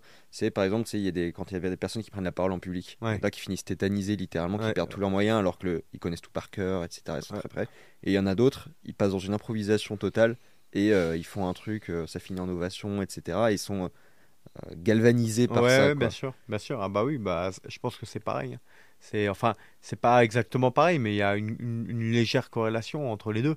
Euh, c'est-à-dire la, la, gestion du stress. Alors en plus, en plus, nous, il y a un peu le, côté coup dans la gueule, mais il y a cette gestion du stress, ouais, elle est, elle est, bien sûr, il y a, il y a, une, il y a une, corrélation. Il y a une corrélation, c'est la gestion du, du stress. Et, en, dehors, de l'expérience, tu as des, as des techniques que tu utilises euh, pour gérer le stress des fois ou... Alors moi, j'ai découvert euh, il, y a, il y a un an, un an et demi, la méthode Wim Hof là, avec le froid. Je trouve ça intéressant. Mais non, moi je pense euh, du coup ça a toujours été un peu ma force, ça a été le mental et la gestion du stress. C'est ça qui m'a permis peut-être d'être le plus jeune force spéciale euh, en France pendant des années, de, de, basculer euh, dans le et d'avoir une carrière rapide, rapidement, enfin rapidement correcte dans le MMA, c'est de, voilà d'avoir voilà j'ai toujours en fait j'ai toujours voulu su ce que je voulais faire et, et, travailler pour essayer de me donner les moyens dans, dans ce que je voulais faire. Et voilà. Donc après j'essaie d'aller le plus loin possible. Mais il euh, n'y a personne qui est invincible, on est tous humains, on, essaye on fait le mieux qu'on peut après, mais j'ai pas de regrets quoi, parce que j'essaye à fond. Quoi. C'est vrai que tu as une résistance, une résilience qui est assez euh, impressionnante. D'ailleurs, c'est ce qui avait été euh, salué à ton premier combat UFC, mm, mm, mm. où tu as pris quand même de, de sales coups. Et, mais tu étais en compte bon, on se demandait comment. quoi. ouais, bah oui, bah, je sais moi pourquoi je suis rentré dans la cage, c'était pour gagner. Et en fait, la beauté de notre sport aussi, c'est qu'il y a un but en or en permanence on l'a vu récemment avec plein de combats. Hein. Ce mec-là, je pouvais le taper. Hein. C'est juste que euh, il a été très malin. Il m'a pas laissé euh, la fenêtre suffisamment longtemps. Et voilà, j'ai pas réussi à prendre le dos finalisé. Ou à un moment donné, je l'ai touché avec un crochet, mais j'aurais peut-être dû assister en boxe. Et, j'ai à ce moment-là, j'ai remis au sol. ça s'est joué aussi à l'expérience. Mais le mec était, euh, je pense, fait du même bois que moi parce que mmh. c'était un mec très dur. D'ailleurs, sa carrière à l'UFC le montre. C'est un mec là qui va revenir d'ailleurs parce que son bannissement n'était que d'un an pour pour, euh, alors, faut savoir que l'UFC, ça reste du business. Hein, donc, euh, le dopage est. Euh, comment dire C'est pas le, le, le, on n'est pas en France. C'est-à-dire qu'en mm. France, le mec il serait banni 2 à 4 ans, je crois, sûr et aucun recours. Et puis toutes ces, tous ces combats datant de moins d'un an après contrôle seraient, il serait disqualifié. Donc c'est-à-dire que j'aurais une victoire même si le combat avait lieu en France aux États-Unis, des fois, tu peux être banni juste 6 mois pour, euh, pour des stéroïdes. Donc, euh, parce qu'ils euh, ils n'ont pas la même culture avec le dopage et avec certains produits qui, chez eux, sont naturels. On le voit, la moitié de leurs Instagrammeurs sont sous stéroïdes. chez eux, c'est comme, comme un pot de protéines presque. Hein. Mm. au Brésil aussi. donc voilà. donc il y, y, a une autre culture face à ça. Ok. je précise pour ceux qui ne connaîtraient pas le MMA, c'est vrai qu'on l'a pas fait. Mais tout à l'heure, on parlait de ton premier combat pro. Euh, mais en fait, c'est un peu comme euh, l'UFC, disons, c'est la Ligue 1 du MMA, quoi. En gros, et tu peux avoir fait ton premier combat pro avant, tu étais dans des ligues euh, inférieures. Exactement, si je dire. exactement. On va dire que l'UFC, c'est la Ligue des Champions. Donc moi, je suis rentré en Ligue 2. j'ai fait 2 3 J'ai fait en bas, c'est exactement ça. J'ai fait 4 combats en Ligue 2. Et puis après, je suis monté en Ligue 1, donc le Brave, tu vois, un équivalent de la Ligue 1. Au Brave, j'ai fait 5 combats ou 4 combats là. Et après, je suis rentré dans la Ligue des Champions. Et du coup, pour ton premier combat en, donc en UFC, la, la Ligue des Champions euh, MMA, euh, effectivement, donc euh, c'est donc tu donc c'est un combat que du coup tu perds. mais combat particulier, il y a eu quand même beaucoup de discussions sur ça, sur l'arbitrage aussi, sur le fait que le gars était dopé. Il y a... Ouais, en fait, en fait c'est un combat que je perds à la décision et aujourd'hui j'essaie de batailler un peu juridiquement pour obtenir au moins le no-contest. Parce qu'aujourd'hui, l'invincibilité, c'est un sacré outil marketing. Euh, voilà, qui est, qui est, indéniablement un gros outil marketing. Donc le récupérer, ça serait toujours bien. Parce que c'est mérité. Parce que le mec, trois, trois mois après, se fait choper pour Ostarine. C'est un, équivalent d'anabolisant euh, qui marche très fort parce que tu n'as pas les effets négatifs des stéroïdes. C'est un peu moins puissant, mais tu n'as pas les effets négatifs sur le cœur, tout ça. Donc ça marche très bien. C'est un truc. C'est une des substances pour lesquelles les mecs se font le plus choper ces derniers temps. Et, euh, et donc voilà, donc euh, j'aimerais obtenir euh, voilà justice parce qu'au final le mec prend une prime de victoire. C'est pas que la défaite, c'est aussi le mec voilà, il, potentiellement il m'a pris il m'a pris quand même un bon billet. et puis il te fait il te ralentit dans ta carrière parce qu'un rouge c'est, jamais bon à prendre. Et, et, voilà. Après, oui, c'était un combat très engagé. Moi, j'ai kiffé ce combat. Hein. C'était un super combat. Euh, le seul problème, euh, après je savais que c'était pas ma catégorie de poids, donc j'ai de... et c'était contre un mec classé, donc d'habitude ça ça arrive jamais, t'affrontes jamais un mec dans le top 15 en arrivant à l'UFC. Donc euh, là c'est comme personne voulait l'affronter, c'est comme ça que j'ai réussi à rentrer, hein, parce que rentrer avec 8 combats en étant français à l'UFC c'est quand même rare, enfin dans ces catégories de poids là je parle, mm. welterweight, lightweight, bantamweight, featherweight, c'est assez dur de rentrer avec peu de combats. Euh, et, voilà, donc on fait un bon, un bon fight. Après, oui, l'arbitre, moi, le seul truc où je lui en ai un tout petit peu voulu, c'était le doigt dans l'œil, euh, où euh, il m'a pas laissé le temps de récupérer. Donc j'ai vu trouble jusqu'à la fin du combat. D'ailleurs, les, en fait, je commençais à réavancer sur lui. Et la, dernière minute 30, on voit que je re-recule de nouveau autour de la cage, puisque en fait, comme je voyais rien de l'œil, je voulais pas prendre le risque hmm. de prendre un mauvais coup. et comme il avait un point de déduction, je savais pas trop où s'en était. Je pensais avoir le premier round et le troisième où le troisième était serré, avoir le premier, je savais qu'il avait peut-être deux points d'avance au deuxième, parce que le deuxième, il l'a bien dominé, même si j'étais revenu à la dernière minute. Et voilà. Mais c'était un combat, c'est un combat qui m'a fait grandir, parce que euh, c'est un combat qui est intéressant. D'ailleurs, on le voit aujourd'hui, hein, il n'y a aucun champion, euh, je crois qu'il n'y a aucun champion à l'UFC qui est euh, qui est invaincu. les champions actuels, qui sont, il n'y en a aucun qui est invaincu parce que c'est un métier aussi qui se fait à l'expérience et les combats durs, ça te forge. Hmm. même Makachev, Volkanovski, euh, qui c'est qui a Aljamain Sterling, tous ces mecs-là, ils, ont beaucoup charbonné avant d'arriver à la ceinture. Donc, euh, parce que c'est un sport, justement, c'est le bonheur qu'on a, c'est que c'est un sport qui se développe, il y a de plus en plus de compétitivité, et, donc euh, on a aussi l'occasion de se faire vraiment plaisir en carrière. tu, tu, tires quoi comme enseignement de ce, ce combat du coup? Bah, Ce combat, il m'a fait beaucoup évoluer sur mon striking. J'étais trop généreux et trop, trop comment dire, trop ouvert. J'étais vachement ouvert. Euh, et euh, accepter des fois qu'un round soit partagé. C'est que le premier round, je pensais le prendre, mais ça m'avait un... comme j'étais pas sûr de le prendre à 100%, ou je pensais le prendre légèrement, je me suis dit bon, il faut vraiment que je mette que je lui roule dessus maintenant, parce que les autres combats, je vais rouler sur mes adversaires. Et en fait, non, tu, tu rouleras pas toute ta vie sur tous tes adversaires. Il faut des fois accepter aussi que ça soit dur, un round ou deux rounds, pour essayer de revenir le troisième, ou, ou laisser passer un round pour gagner celui d'après. Voilà, c'est c'est euh, de l'expérience. quoi. Ça t'a une petite claque de, Ouais, euh, ça te remet un coup d'humilité, euh, un coup de pinceau. Euh, ah tu prends un, petit coup de vernis. Ouais. Après aussi la fierté parce que c'était un combat engagé. Je pense qu'on a fait un bon fight. Les gens ont, été conquis par le combat quand même. Ouais, parce que mine de rien, il y a une défaite, mais il y a aussi la façon dont tu perds. ouais, ouais, même le combat est engagé. Tu corresponds bien aux Français que tu admires historiquement là-dessus, perdu avec panache, on va dire. Ouais, ouais, voilà. Alors, du coup, ça, c'est le truc que j'aime pas ça, m'a m'y a, fait penser mais euh, c'est vrai qu'en France on aime beaucoup les bah, Cameron par exemple c'est perdre avec panache euh, il y a beaucoup de, fêtes euh, militaires qui sont autour de défaites avec panache en France. Et la bon c'est l'esprit français ouais. Pendant le rugby on s'est fait chier avec ça pendant 10 ans quand même fait quand même du bien que le 15 de France gagne aujourd'hui euh, et qu'on parle plus de défaite avec panache quand même. Euh, c'est un peu euh, bon, c'est une marque de fabrique française, mais des fois elle, fait un peu chier cette marque de fabrique. Et le, ce combat-là, du coup, tu l'as beaucoup, beaucoup réanalysé derrière, techniquement parlant, je veux dire. C'est. Oui, je sais les erreurs que j'ai faites. Hein. je me suis vachement livré au deuxième. J'ai pas fait du tout. j'ai pas, j'ai pas donné, prêté de respect à, sa, sa, puissance de frappe et voilà, j'ai fait cette erreur-là, donc du coup ça m'a coûté un peu ces deux minutes un peu d'orage. Après je suis revenu, et en fait j'aurais dû combattre comme au premier round durant les trois pour, pour essayer d'empocher la victoire, parce que c'était vraiment un mec plus lourd que moi, plus puissant, euh, euh, parce qu'il prend déjà, il, voilà, il, mange bien à la cantine. avec des bons produits. Et du coup, bah, forcément, la différence de poids plus ça, plus l'expérience, c'est quand même un mec qui avait une trentaine de combats. Je crois qu'à l'UFC, il avait 7 victoires avant la limite. Il, a, enfin, il avait éteint des mecs solides. Donc c'était, c'est un mec, voilà, c'est un mec solide et il faut faut, euh, voilà, faut respecter son adversaire en tout temps et euh, pas trop s'enflammer. C'est un sport où tu n'as pas trop le droit à l'erreur. Et ça, on le voit régulièrement. Hein. Régulièrement, chaque week-end, il y a, un combattant qui, commence, qui, commence bien le combat, mais qui des fois s'enflamme un peu trop. Voilà, c'est un peu une erreur à pas faire. Et euh, du coup, ton deuxième combat, avant là dans ta tête, c'est impossibilité de perdre bah, t'as, une pression supplémentaire ou tu le prends de la même manière Même celui-là, moi c'est pas l'impossibilité de perdre, en fait c'est l'impossibilité de me faire finir. C'est-à-dire que moi, quand je vais dans un combat, je vais faire la guerre au mec. Je vais tout faire pour gagner, bien sûr, mais euh, euh, si je gagne pas, c'est parce qu'on s'est fait une guerre de, de, de fou, quoi, comme avec Élisée, quoi. C'est-à-dire que c'est, on s'est fait la guerre et voilà. Euh, les juges après, ils débattront de ce qui s'est passé dans le combat. Mais moi, j'ai fait mon job, lui, il a fait son job.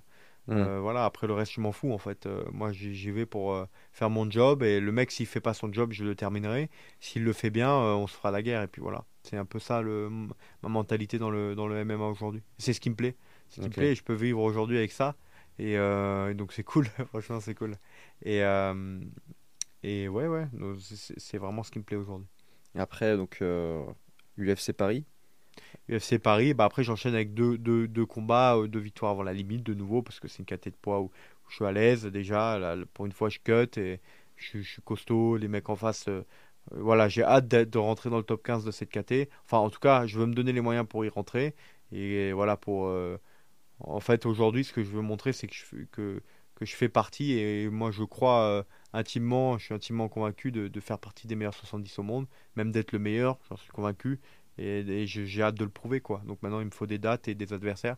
Et pas me blesser en, en période d'entraînement, parce que ça fait partie du jeu, malheureusement.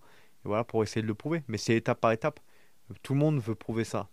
Tout le monde veut être le meilleur, mais euh, c'est étape par étape. Voilà, il faut rester à son, à son niveau et ça passera par plein de victoires. Il va falloir passer plein d'étapes supplémentaires. Il va falloir beaucoup gagner pour conquérir euh, euh, voilà, le, le, le, cœur des, des, gens de ce milieu-là. C'est comme ça. Et du coup, quand tu. il y a un truc qui m'avait marqué quand, à l'UFC Paris, c'était quand on entendait les Marseillaises, etc. Il y avait vraiment un engouement autour. ça vous a bah, toi directement, mais je pense que tu peux peut-être parler aussi au nom des autres.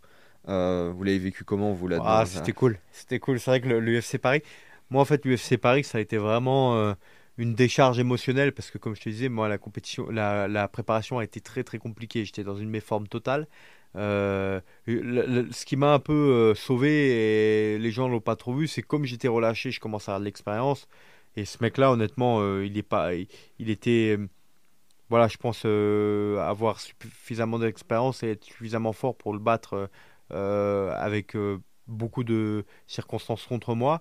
Et là, là vraiment, j'étais pas en forme, mais j'ai fait mon combat, j'ai fait un combat intelligent et, et voilà, du coup, j'ai réussi à remporter ce combat, mais la préparation a été horrible. Et donc, comme je l'avais fait vraiment pour le public français, en fait, euh, le public français m'a rendu tellement plus que ce que je leur ai donné en, préparant dur malgré la blessure, c'est-à-dire en faisant juste mon métier euh, un peu blessé et malade, mais ça m'a, euh, ça m'a, oui, ça m'a, ça m'a fait e-, extrêmement plaisir, quoi.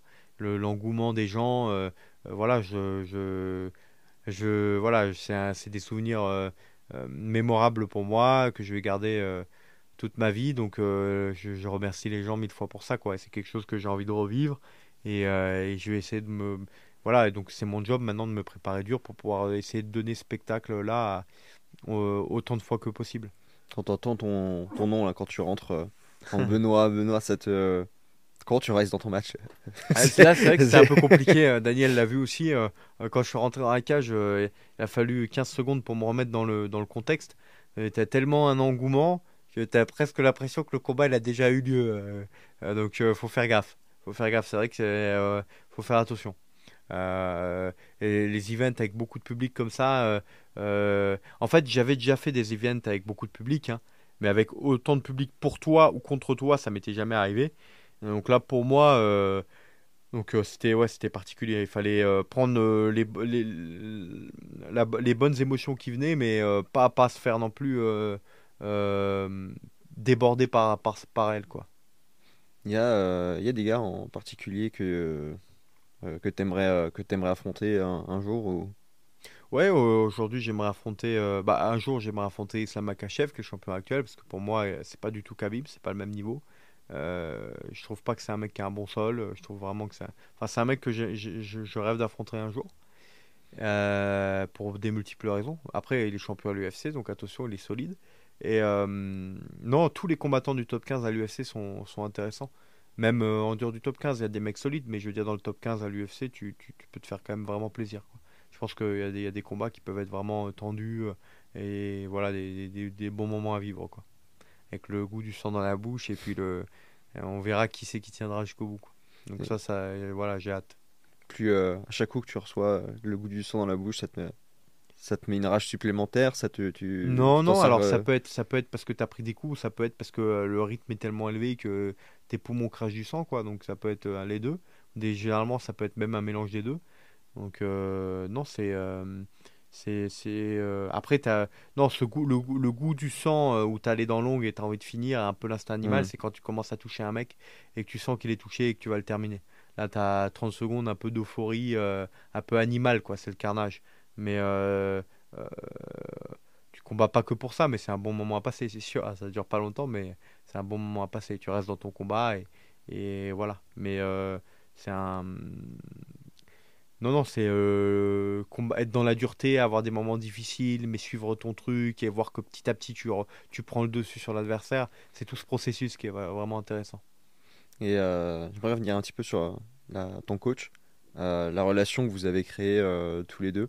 j'aimerais bien que tu me parles un petit peu, un petit peu de ça parce qu'il est dans les coulisses, etc. C'est vrai que c'est toi qui rentres à chaque fois dans la cage, mais c'est une relation importante quand même, cette relation avec le coach. Bien sûr, on gagne, on gagne pas tout seul. Hein. On gagne grâce à des sparring partenaires de qualité. Donc ça, j'en ai. Mathieu Leto, Jorick Montagnac, j'ai Jacques Nicolas, j'ai Emerson Silva. Euh, Rémi Bourgeois, enfin j'ai plein de, mecs solides avec qui je travaille régulièrement. Et après, euh, euh, tu, tu, gagnes parce que tu as un bon coach aussi, hein, bien entendu.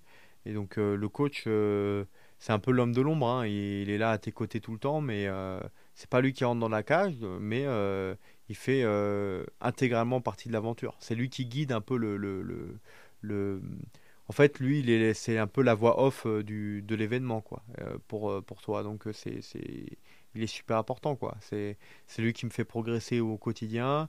Euh, voilà, donc c'est vraiment une aventure d'équipe. En fait, le MMA, tu es tout seul dans la cage, mais c'est une aventure d'équipe. Hein. Personne ne s'entraîne tout seul. Ça n'existe pas, ça. Hmm. Tu t'es coaché et plus meilleur le coaché et meilleur les sparring partners sont, plus tu iras loin. Mais après, il y a pas. Voilà, les gens se font aussi l'illusion. Souvent, il faut des sparring partners de malade. Le coach, c'est le plus important. Ça reste le plus important. Si tu as des sparring corrects, mais que tu les fais, que le, coach sait bien les mettre de manière, il les garde frais pour toi, il les fait tourner. Si le, coach est bon, même avec des sparring corrects et pas super bons, tu peux, tu peux aller très loin. Ça, les gens ils s'en rendent pas compte des fois. Je vois euh, par exemple Mansour Barnaoui qui va combattre la Bellator. C'est, c'est comme la Team Warin, leur équipe, c'est une toute petite équipe et les mecs ils font un, super taf quoi. Il n'y a, pas besoin de, de, de, de il n'y a pas besoin d'être 20 000 et il y a le la, qualité du coach euh, est quand même un outil primordial au développement du combattant. Et euh, le euh, coach. Aldric Cassata, c'est un bon exemple aussi, avec Manon. C'est pas une, pas une équipe, il n'a pas 150 000 combattants. Et il, faut, il fait du bon boulot. Et Daniel, pareil, avec la Timora, du coup. Et le coach, c'est la partie, on pense souvent à la partie physique, etc. Mais je suppose que mentalement, il y a, dans la relation qui se crée, il y a, quelque chose aussi en plus là-dessus. Oui, alors il y, a, toujours des hauts et des bas, parce que euh, c'est quand même un, sport où, au fur et à mesure que le combattant monte, ça reste un business aussi, donc euh, il faut que tout le monde vive, et ça c'est un peu la difficulté aussi du sport. Euh, mais ouais, il y a une relation très, très, très, très fraternelle qui s'installe au fur et à mesure du temps, parce que quand même tu vas à la guerre avec lui. C'est bon, c'est plus la guerre avec le fusil, mais c'est lui qui est là euh, pour euh, c'est lui qui est là pour te pour t'aider euh, quand tu prends des mauvais coups, qui va être. Enfin, moi j'ai déjà coaché, c'est plus dur que de coacher des fois que de combattre en termes de stress, parce que mm. t'es témoin d'un spectacle en fait. T'es pas t'es acteur, mais t'es t'es une aide, mais t'es pas, tu peux à aucun moment donné, tu rentres dans la cage, quoi. Donc voilà, t'es un, es un petit peu à l'écart de, de t'es, très proche, mais à la fois à l'écart de ce qui se passe. Donc du coup, il faut, euh, euh, il faut assumer ça aussi émotionnellement. Et tout le monde n'est pas capable de le faire, ça. c'est au fur et à mesure du temps aussi, avec l'expérience. Mon coach de sol qui est très très bon et qui m'a amené très loin en sol et avec qui je continue à travailler, Christophe Savoca, qui, est, qui est mon qui voilà, qui est pareil, avec lui j'ai une relation amicale incroyable, c'est un, un, super coach de sol et il continue à me développer, tout comme Daniel. Euh, le premier événement à l'UFC, franchement, euh, lui, ça avait été dur euh, émotionnellement et c'est pas le seul. Et, là, il s'est rattrapé les deux derniers combats. Il, il a coaché, il a pris un clic en expérience et il a été capable de coacher.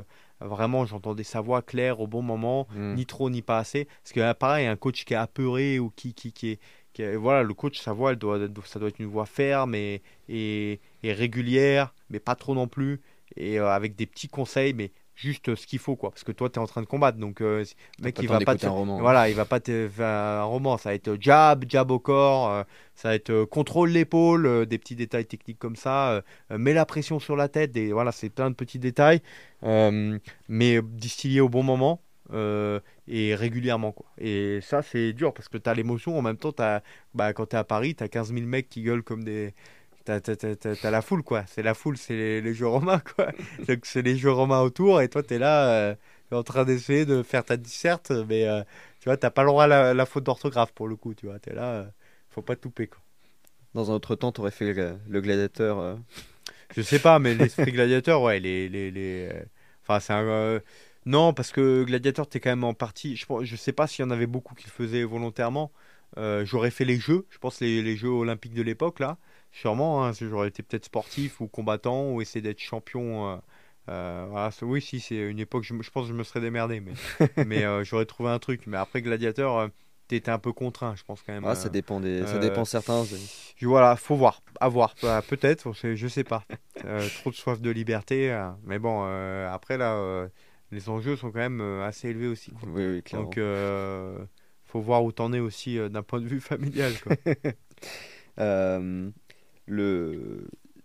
Est-ce que tu pas des fois l'impression d'être un peu à contre-temps sur euh, la période où on est, genre, euh. Euh, comment dire Sur la violence, en fait? Parce que, bah, pas se mentir, c'est un sport violent par rapport à, d'autres. T'as pas de remarques là-dessus ou Ah, si, si, totalement. Aujourd'hui. ce qui est bien avec le MMA, c'est que tu peux pas tricher. On voit très bien ce qui marche, ce qui marche pas. C'est du simple et de l'efficace. Et voilà, il y a des règles qui sont les mêmes pour tout le monde. Ah oui, la société aujourd'hui dans laquelle on vit, euh, euh, voilà, des fois j'ai encore l'impression d'être, euh, quand je vois les films, j'ai encore l'impression d'être dans les, voilà, de, à l'ancienne quoi, les coups, les, voilà, les, coups de karatéka ou les, les, voilà, les, les cascades dans tous les sens. le monde du cinéma, à mon avis, est à, voilà, est à des années-lumière. Parce que, en fait, le monde du cinéma, contrairement au, au sport, nous, quand même, il y a le résultat sportif. C'est-à-dire qu'il y a une réalité, c'est la réalité de la cage la réalité du, cinéma et des, des médias est complètement différente.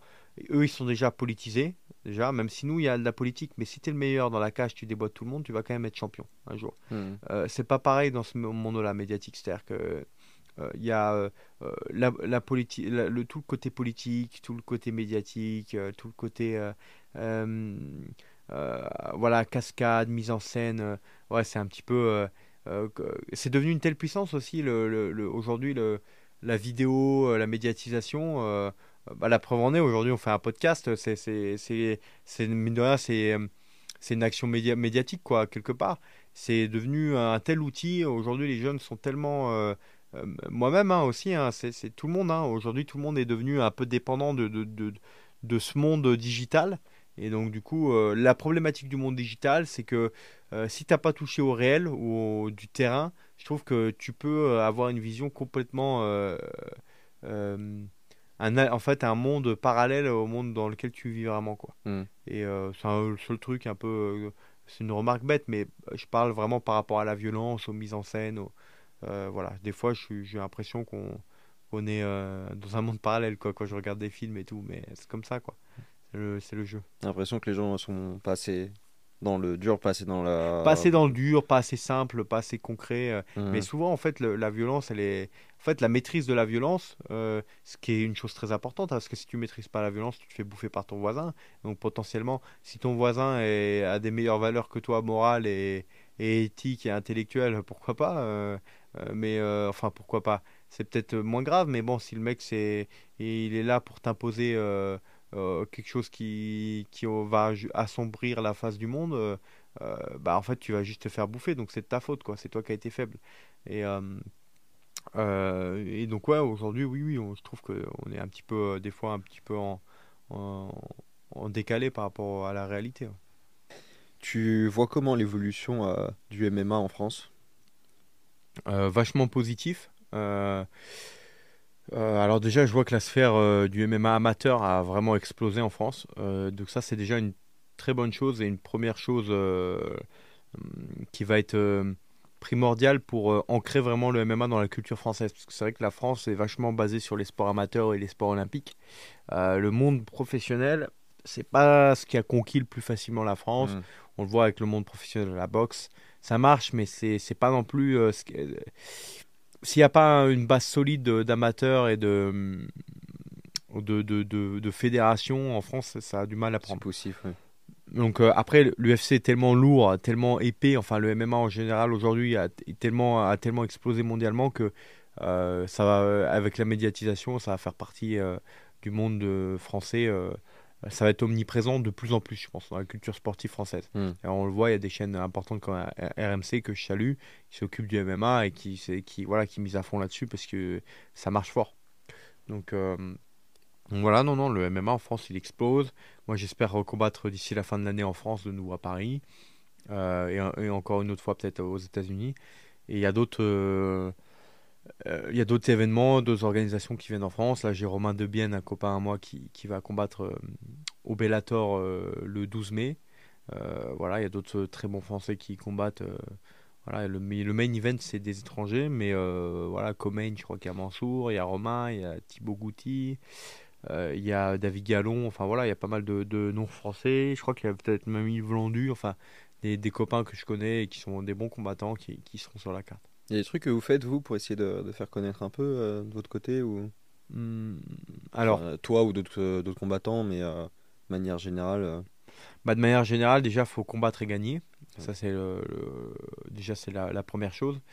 Et après, oui, bien sûr, être présent sur les réseaux, sur les médias aujourd'hui, suffisamment de manière à pas te faire oublier, c'est important. C'est important. Euh, c'est quelque chose qui est obligatoire aujourd'hui dans la vie d'un combattant parce que même le meilleur combattant, s'il n'a pas un minimum de visibilité, l'organisation va avoir du mal à vouloir le vendre. Quoi. Hmm. Donc euh, ça reste quand même du business. Donc euh, si tu as une visibilité correcte et que tu es un très bon combattant, tu iras loin parce que le, voilà, eux ils vont faire leur travail, toi tu fais le tien et, ça, et ça, déroule. C'est quelle part qui est laissée au spectacle dans tout ça? Hmm.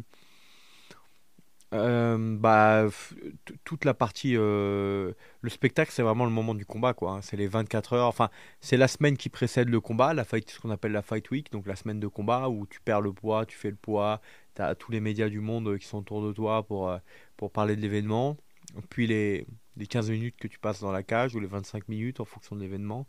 Et, et les 3-4 jours après. Et après, c'est mais du coup, euh, tu peux pas juste être un bon, un, bon combattant. Est-ce qu'il y a besoin aussi d'être euh, forcément un bon personnage bah, aussi, il, faut, il faut savoir quand même parler. Parler anglais aujourd'hui, c'est important pour un, pour un combattant parce que euh, c'est un sport quand même. C'est, je crois que c'est devenu le troisième sport médiatiquement parlant aux États-Unis. C'est devant, c'est devant le baseball. Aujourd'hui, le, le, MMA est devant le baseball, donc ça fait, ah, ça fait NFL, NBA et après, c'est euh, le MMA, donc l'UFC, la PFL, le Bellator, etc. Donc, euh, c'est passé devant le baseball en termes de médiatisation. Là-bas, c'est énorme, la MMA. Euh, donc, vraiment, ça passe sur des chaînes à toutes les heures de la journée, en permanence. Quoi. Donc, d'ailleurs, à Vegas, j'ai jamais été plus reconnu dans la rue à Vegas qu'en que France. Quoi. Ah oui? À Vegas, les mecs, c'est des fanats de, de l'UFC. quoi. C'est-à-dire que je suis sorti de ma, du, du, combat, je, me suis, bah, je me balade dans la rue à Vegas, même les mecs qui sont connaisseurs, ils me demandent euh, qu'est-ce que tu as pensé de tel combat, euh, est-ce que c'est normal, est-ce que l'arbitre il a arrêté ce combat, etc., euh, etc. Ils te posent des questions techniques, quoi. Donc c'est là que tu dis, ah ouais, je suis dans la ville du fight. Après, je pense pas que c'est comme ça partout aux États-Unis, mais Vegas, c'est la ville du fight quand même. je l'ai remarqué quoi. tous les barman te connaissent. On te paye même des coups. Les barman, tous les bars, enfin pas tous les bars, mais tu avais un bar sur trois où j'allais où le barman il me payait, il me payait un coup ah, I saw you on ESPN, machin, etc. Et hop, t'avais la, avais la, la, Bud, la Budweiser qui arrivait aussitôt dit, aussitôt fait, quoi. Et non, non, c'est c'est ouais, c'est aujourd'hui euh, l'outil médiatique euh, est primordial euh, pour vendre un combat parce que c'est la vente du combat qui va faire que tu vas être connu, médiatisé et que les gens vont vouloir te regarder combattre. Et tu aurais un aurais un intérêt à te développer, enfin, ouais, essayer de te développer aux États-Unis plutôt qu'en France, d'un point de vue sportif bah, C'est important de combattre régulièrement aux États-Unis, donc en général, tu combats au moins une fois par an là-bas, notamment à l'UFC Vegas dans l'UFC, euh, à côté de l'UFC PI, là, euh, quel Performance Institute, là, ils ont des locaux qu'ils avaient créés pendant le Covid, euh, où en fait il y a 300-400 spectateurs. Mais sauf que les spectateurs, c'est des places à au moins 2000 dollars. Les spectateurs, c'est des Schwarzenegger, des Mark Zuckerberg. Ah c'est des, c'est voilà, c'est que des personnalités. Même les combattants de l'UFC n'ont pas leur famille dedans, sauf peut-être les main events. donc en fait, parce qu'il n'y a que 300 places, en fait, c'est un studio télé avec euh, une cage au milieu et, euh, euh, et, voilà, et peu de public. Donc là, tu fais ton fight. Quoi. Ça, tu combats une fois par an là-dedans. Et après, généralement, tu fais des events en plus en parallèle. Ok. Mais je voulais dire, un point de vue du staff, etc., pour pouvoir gérer ton équipe et ce genre de trucs, est-ce que c'est pas plus simple parce qu'il y a beaucoup de sports comme ça, il y a plein de Français qui partent aux États-Unis parce qu'ils euh, trouvent des sponsors plus facilement, ils ont non, etc. Non, je pense pas, parce que tu es français, donc tu trouveras plus facilement des sponsors français que américains. Hein. C'est difficile quand tu es un combattant français, à moins que tu sois le meilleur au monde dans ta catégorie de poids. Euh, je sais pas, même si tu es dans le top 15, si tu es 15e mondial, euh, tu es français et que devant il y a deux américains, euh, tu vas approcher une marque américaine, pourquoi la marque américaine voudrait investir sur un français quoi? Je veux dire, c'est plus. Euh, il y a quand même un peu de, de, de, côté chauvin et, et patriotisme euh, dans, les, dans le sponsoring. Hein. pas dans toutes les marques, mais la majorité des marques, c'est comme ça. Je sais pas si tu veux être sponsorisé par une bière américaine, bah, ça va être plus facile si tu t'appelles Michael Chandler que si tu t'appelles Benoît Saint-Denis. Inversement, si tu veux vendre un bon Bordeaux, qui est bien meilleur que la Budweiser. Oh, bah, ça sera plus facile en tant que Benoît Saint-Denis qu'en tant que, Michael Chandler. Quoi. Donc, c'est, c'est, euh, je pense que ton pays euh, t'offre aussi ce. Euh, tu as une, une meilleure connaissance déjà de ton pays et, c'est plus facile de te vendre chez toi quoi, qu'à l'extérieur. Il y a un truc qui a fait pas mal parler sur les réseaux sociaux, c'était tes tatouages. Euh, c'est euh, ça vient de alors tu as la dague pour euh, l'effort spécial donc ça, ça retrace toute ta vie. Le tatouage pour ce qui est de Jeanne d'Arc c'est mhm. la raison derrière c'est non bah Jeanne d'Arc c'est une figure de la France quoi qui est, super inspirante je trouve. C'est en fait Jeanne d'Arc pour moi ça caractérise la foi quoi. C'est c'est la, la, jeune paysanne qui a eu la foi qui s'est laissée guider par Dieu voilà et qui qui est qui, qui a amené qui a, qui a amené l'armée française et euh, le roi à croire de nouveau en eux euh, et du coup à aller chercher la victoire. Moi, je pense que la, la, la raison numéro une, c'est ça. Hein. C'est pas que, en fait, c'est pas uniquement l'aide de Dieu. C'est, c'est, ça a été un peu la psychologue de, de, de, de, de la France du moment, quoi. C'est elle qui a, qui a un peu redonné confiance et redonné un vent peut-être mmh. de, de, fraîcheur et de insuffler l'espoir. De insuffler, voilà, elle a, insufflé l'espoir à, et voilà, c'est sa vie et son son dévouement, c'est, je trouve ça juste incroyable, quoi. C'est une histoire magnifique. Et, euh, et euh, là où c'est encore, enfin, là où c'est dramatique, c'est que lui a, la France lui a pas rendu en retour. Euh, mm. Ce qui aujourd'hui, même encore aujourd'hui, c'est un personnage qui est un petit peu, qui peut, qui est malheureusement que certaines personnes, personne n'a le droit de s'approprier Jeanne d'Arc déjà de 1 et de 2 je pense que la France doit plus à Jeanne d'Arc que Jeanne d'Arc que ce que Jeanne d'Arc a donné à la France. Et donc euh, c'est euh, c'est un personnage incroyable. Et je pense que des personnages dans ce cas-là, il n'y en a pas beaucoup. Tu as, aussi du coup une croix de Templier Ouais. ça? Ouais, j'ai également la croix de Malte avec le sceau des soldats du Christ écrit en latin en fait, Sigillum Militum Christi.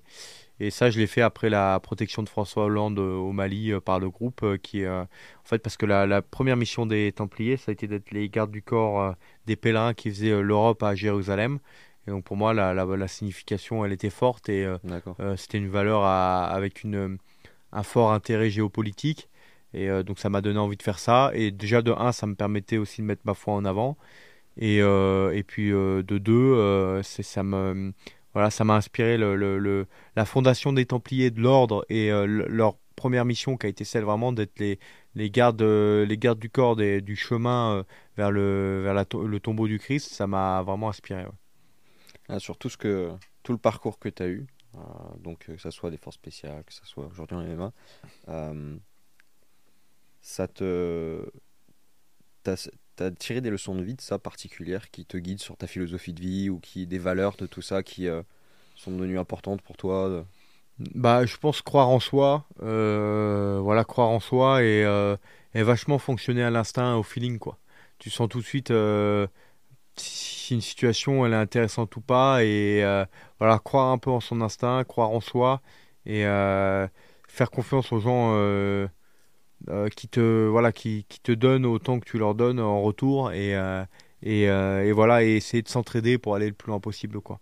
Donc mais non après sinon et voilà le travail travail travail travail hein, mine de rien c'est c'est la base quoi. Benoît Saint-Denis il est pas plus doué qu'un autre en MMA il a juste beaucoup charbonné. J'ai réussi en peu de temps parce qu'en fait j'ai travaillé dur et intelligemment. Voilà, travailler dur. Si ça m'a appris quelque chose, c'est travailler dur et intelligemment. Parce que juste travailler dur, ça suffit pas, et juste travailler intelligemment, ça suffit pas. Si tu veux vraiment être très bon, il faut faire les deux. C'est-à-dire euh, être capable de gérer un emploi du temps, viser les emplois, te faire mal à certains entraînements, comme euh, te préserver à d'autres. Et voilà. Donc euh, c'est vraiment un savant mélange des deux. L'entraînement de qualité en quantité donc un entraînement en fait euh, dur mais euh, intelligent. Si, je devais euh, réduire tout ça à quelque chose. Il y, a des, il y en a certainement qui nous écoutent là aujourd'hui qui ont 16, 17, 18 ans, euh, qui savent pas encore ce qu'ils vont faire de leur vie, qui sont un peu paumés, etc. En plus, on disait tout à l'heure justement avec la digitalisation, machin, des fois les gens sont plus dans le dur. tu leur donnerais quoi comme conseil? Tu leur dirais, t'aimerais leur, leur dire quoi justement pour les aider? Bah, euh, d'avoir confiance en eux, hein, parce que euh, la digitalisation, en fait, elle touche tout le monde. Hein. Enfin, le, le monde, euh, si en fait c'est plus, c'est plus souple aujourd'hui dans un domaine, c'est plus souple dans tous les domaines. Donc tu vas aller aux premières PMA, aujourd'hui les sélections ne sont plus celles qu'elles étaient il y a 10 ans, ni celles qu'elles étaient il y a 20 ans. Donc croire en toi, travailler dur et intelligemment pour atteindre tes objectifs, tout simplement. Et ça déroulera tout seul. Il n'y a rien qui est insurmontable, c'est juste qu'il faut il faut euh, y accorder le temps euh, nécessaire euh, à la réussite. Tu, tu places une, en tout cas, j'ai le sentiment que tu, as une, places une vraie importance pour ce qui est de la famille, etc. dans, ta vie. Si tu parles très facilement du mariage avec ta femme, etc., tu en parles très facilement. Tu, tu vas bientôt être papa. Ça prend quelle place à tout ça dans, Comment tu le gères dans ta vie? C'est quoi la. Bah, c'est enfin, c'est incroyable, quoi. C'est un peu le, le je pense qu'il faut prendre son temps, mais c'est un, c'est un peu l'aboutissement de, l'amour d'un couple et puis de, de voilà, de, d'avoir bâti une aventure ensemble, qui aujourd'hui qui est une aventure de famille. Et, euh, et voilà, aujourd'hui, Benoît Saint-Denis le combattant, c'est aussi, euh, c'est aussi Laura Saint-Denis, euh, et ça sera aussi mes futurs enfants. Et voilà, c'est, c'est une aventure familiale, quoi. Et en plus de ça, j'inclus tout mon staff qui m'entoure et avec qui je travaille depuis, depuis des années. qui euh, non, non, la vie de famille, euh, le bonheur, en fait, euh, il doit être omniprésent dans ta vie tout au cours. des fois, tu peux ne pas y avoir accès pendant quelques temps, un mois, deux mois, trois mois, mais il faut, il faut arriver à l'inclure dans tout, tout au cours de sa vie régulièrement. Et c'est une des pierres voilà l'amour bah, et c'est pas moi qui le dis c'est le Christ l'amour c'est vraiment une c'est une des, des valeurs euh, primordiales euh, euh, à la réussite de sa vie et la pierre angulaire de, de, toute réussite. Tu tires ta force aussi de ça, du coup? Bien sûr, bien sûr, je pense que c'est important. Tout, tout, le monde a une. N'importe qui. Enfin, tout le monde a une famille, des amis, un entourage. Et voilà, il faut essayer de, de, de, de, de gérer ça de manière à ce que tout le monde se, se hisse vers le haut. Et voilà. Et tu as déjà une idée de ce que. Enfin, une idée de, ce que tu aimerais transmettre justement à, tes enfants? Non, je, pense que ça se fera au fur et à mesure. Bah, toutes ces valeurs-là, euh, j'essaierai de les transmettre, hein, mais je pense que ça se fera naturellement au fur et à mesure du, temps. Hein. Je suis pas encore. Euh, pour le coup, j'ai pas d'expérience, donc euh, je vais pas parler de choses que je connais pas. Quoi. On verra bien. Mais je pense que ça doit se faire au fur et à mesure du temps. Et vous allez du coup quitter Paris, tu m'avais dit en, off? Ouais, normalement, normalement c'est un projet qu'on a. voilà, maintenant on va, on va, on, attend de, de, pouvoir le concrétiser et il y a encore quelques quelques paramètres à régler, mais oui, dans l'idée, si on a la capacité de continuer l'aventure de manière sereine ailleurs, on le fera. Parce que Paris, c'est beaucoup, beaucoup, beaucoup de routes pour, pour, pour moi pour le moment. Ah, tu, tu roules combien de temps euh ah, Je fais environ 3 euh, environ entre 3 heures et 3 heures et demie, 4 heures euh, par jour de, de route. Quoi. Ouais. Donc, ouais, donc c'est assez fatigant. Et puis sportivement, c'est pas pratique. Exactement. Exactement. ok, et on va, on va arriver sur, sur la fin. Des projets futurs, des... en dehors effectivement de. non, bah écoute, des combats qui arrivent. Euh, donc vous serez euh, tous au courant sur, euh, bah, du coup, sur la partie digitalisation Saint-Denis très rapidement, Instagram, etc., compagnie et tout, toute la clique. non, non, bah, on va essayer de. de... Je vais, j'aimerais combattre en juin et je pense que ça va le faire. Et, et de nouveau à l'UFC Paris en attendant que la date soit officielle. Ok, très bien. Donc pour bien bien finir l'année avec au moins deux, deux fights dans l'année parce que malheureusement mon dernier combat a été annulé pour cause de blessure. Donc on va essayer de, de, de, pouvoir enchaîner maintenant, sereinement. Euh, on termine toujours avec des, des conseils lecture. Euh, ça peut être vraiment tout et n'importe quoi. Donc euh, des livres que, que tu as pu lire, tu parlais quand tu étais petit. Ça peut être des livres, même sur de la, des connaissances sportives, peu importe. Des, trucs que tu recommanderais. Bah, La quête du Graal, voilà, un, de mes, un de mes bouquins, enfin c'est un ensemble de bouquins que j'ai que j'ai vraiment euh, apprécié étant môme. Euh, pour un petit truc un peu euh, du moment, la méthode Wim voilà, de, je crois que c'est de Wim Hof et, et son écrivain. Et, et, voilà, et le sergent Bourgogne, j'en avais parlé tout à l'heure, pour le petit, un petit clin d'œil historique. Quoi. Voilà, voilà. Ah, parfait.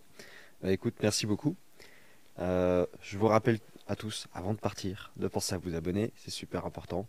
Euh, parce que je vous vois en, en statistique, vous pouvez pas vous cacher. Je vois les 70% qui regardent les vidéos mais qui s'abonnent pas. Donc pensez à vous abonner parce que euh, c'est super important pour nous pour le référencement. Ça vous aide beaucoup. Ah oui, j'allais juste, j'allais oublier. Euh, Alexandre euh, French Chass, vous pouvez lire son bouquin. Louis Saillant aussi.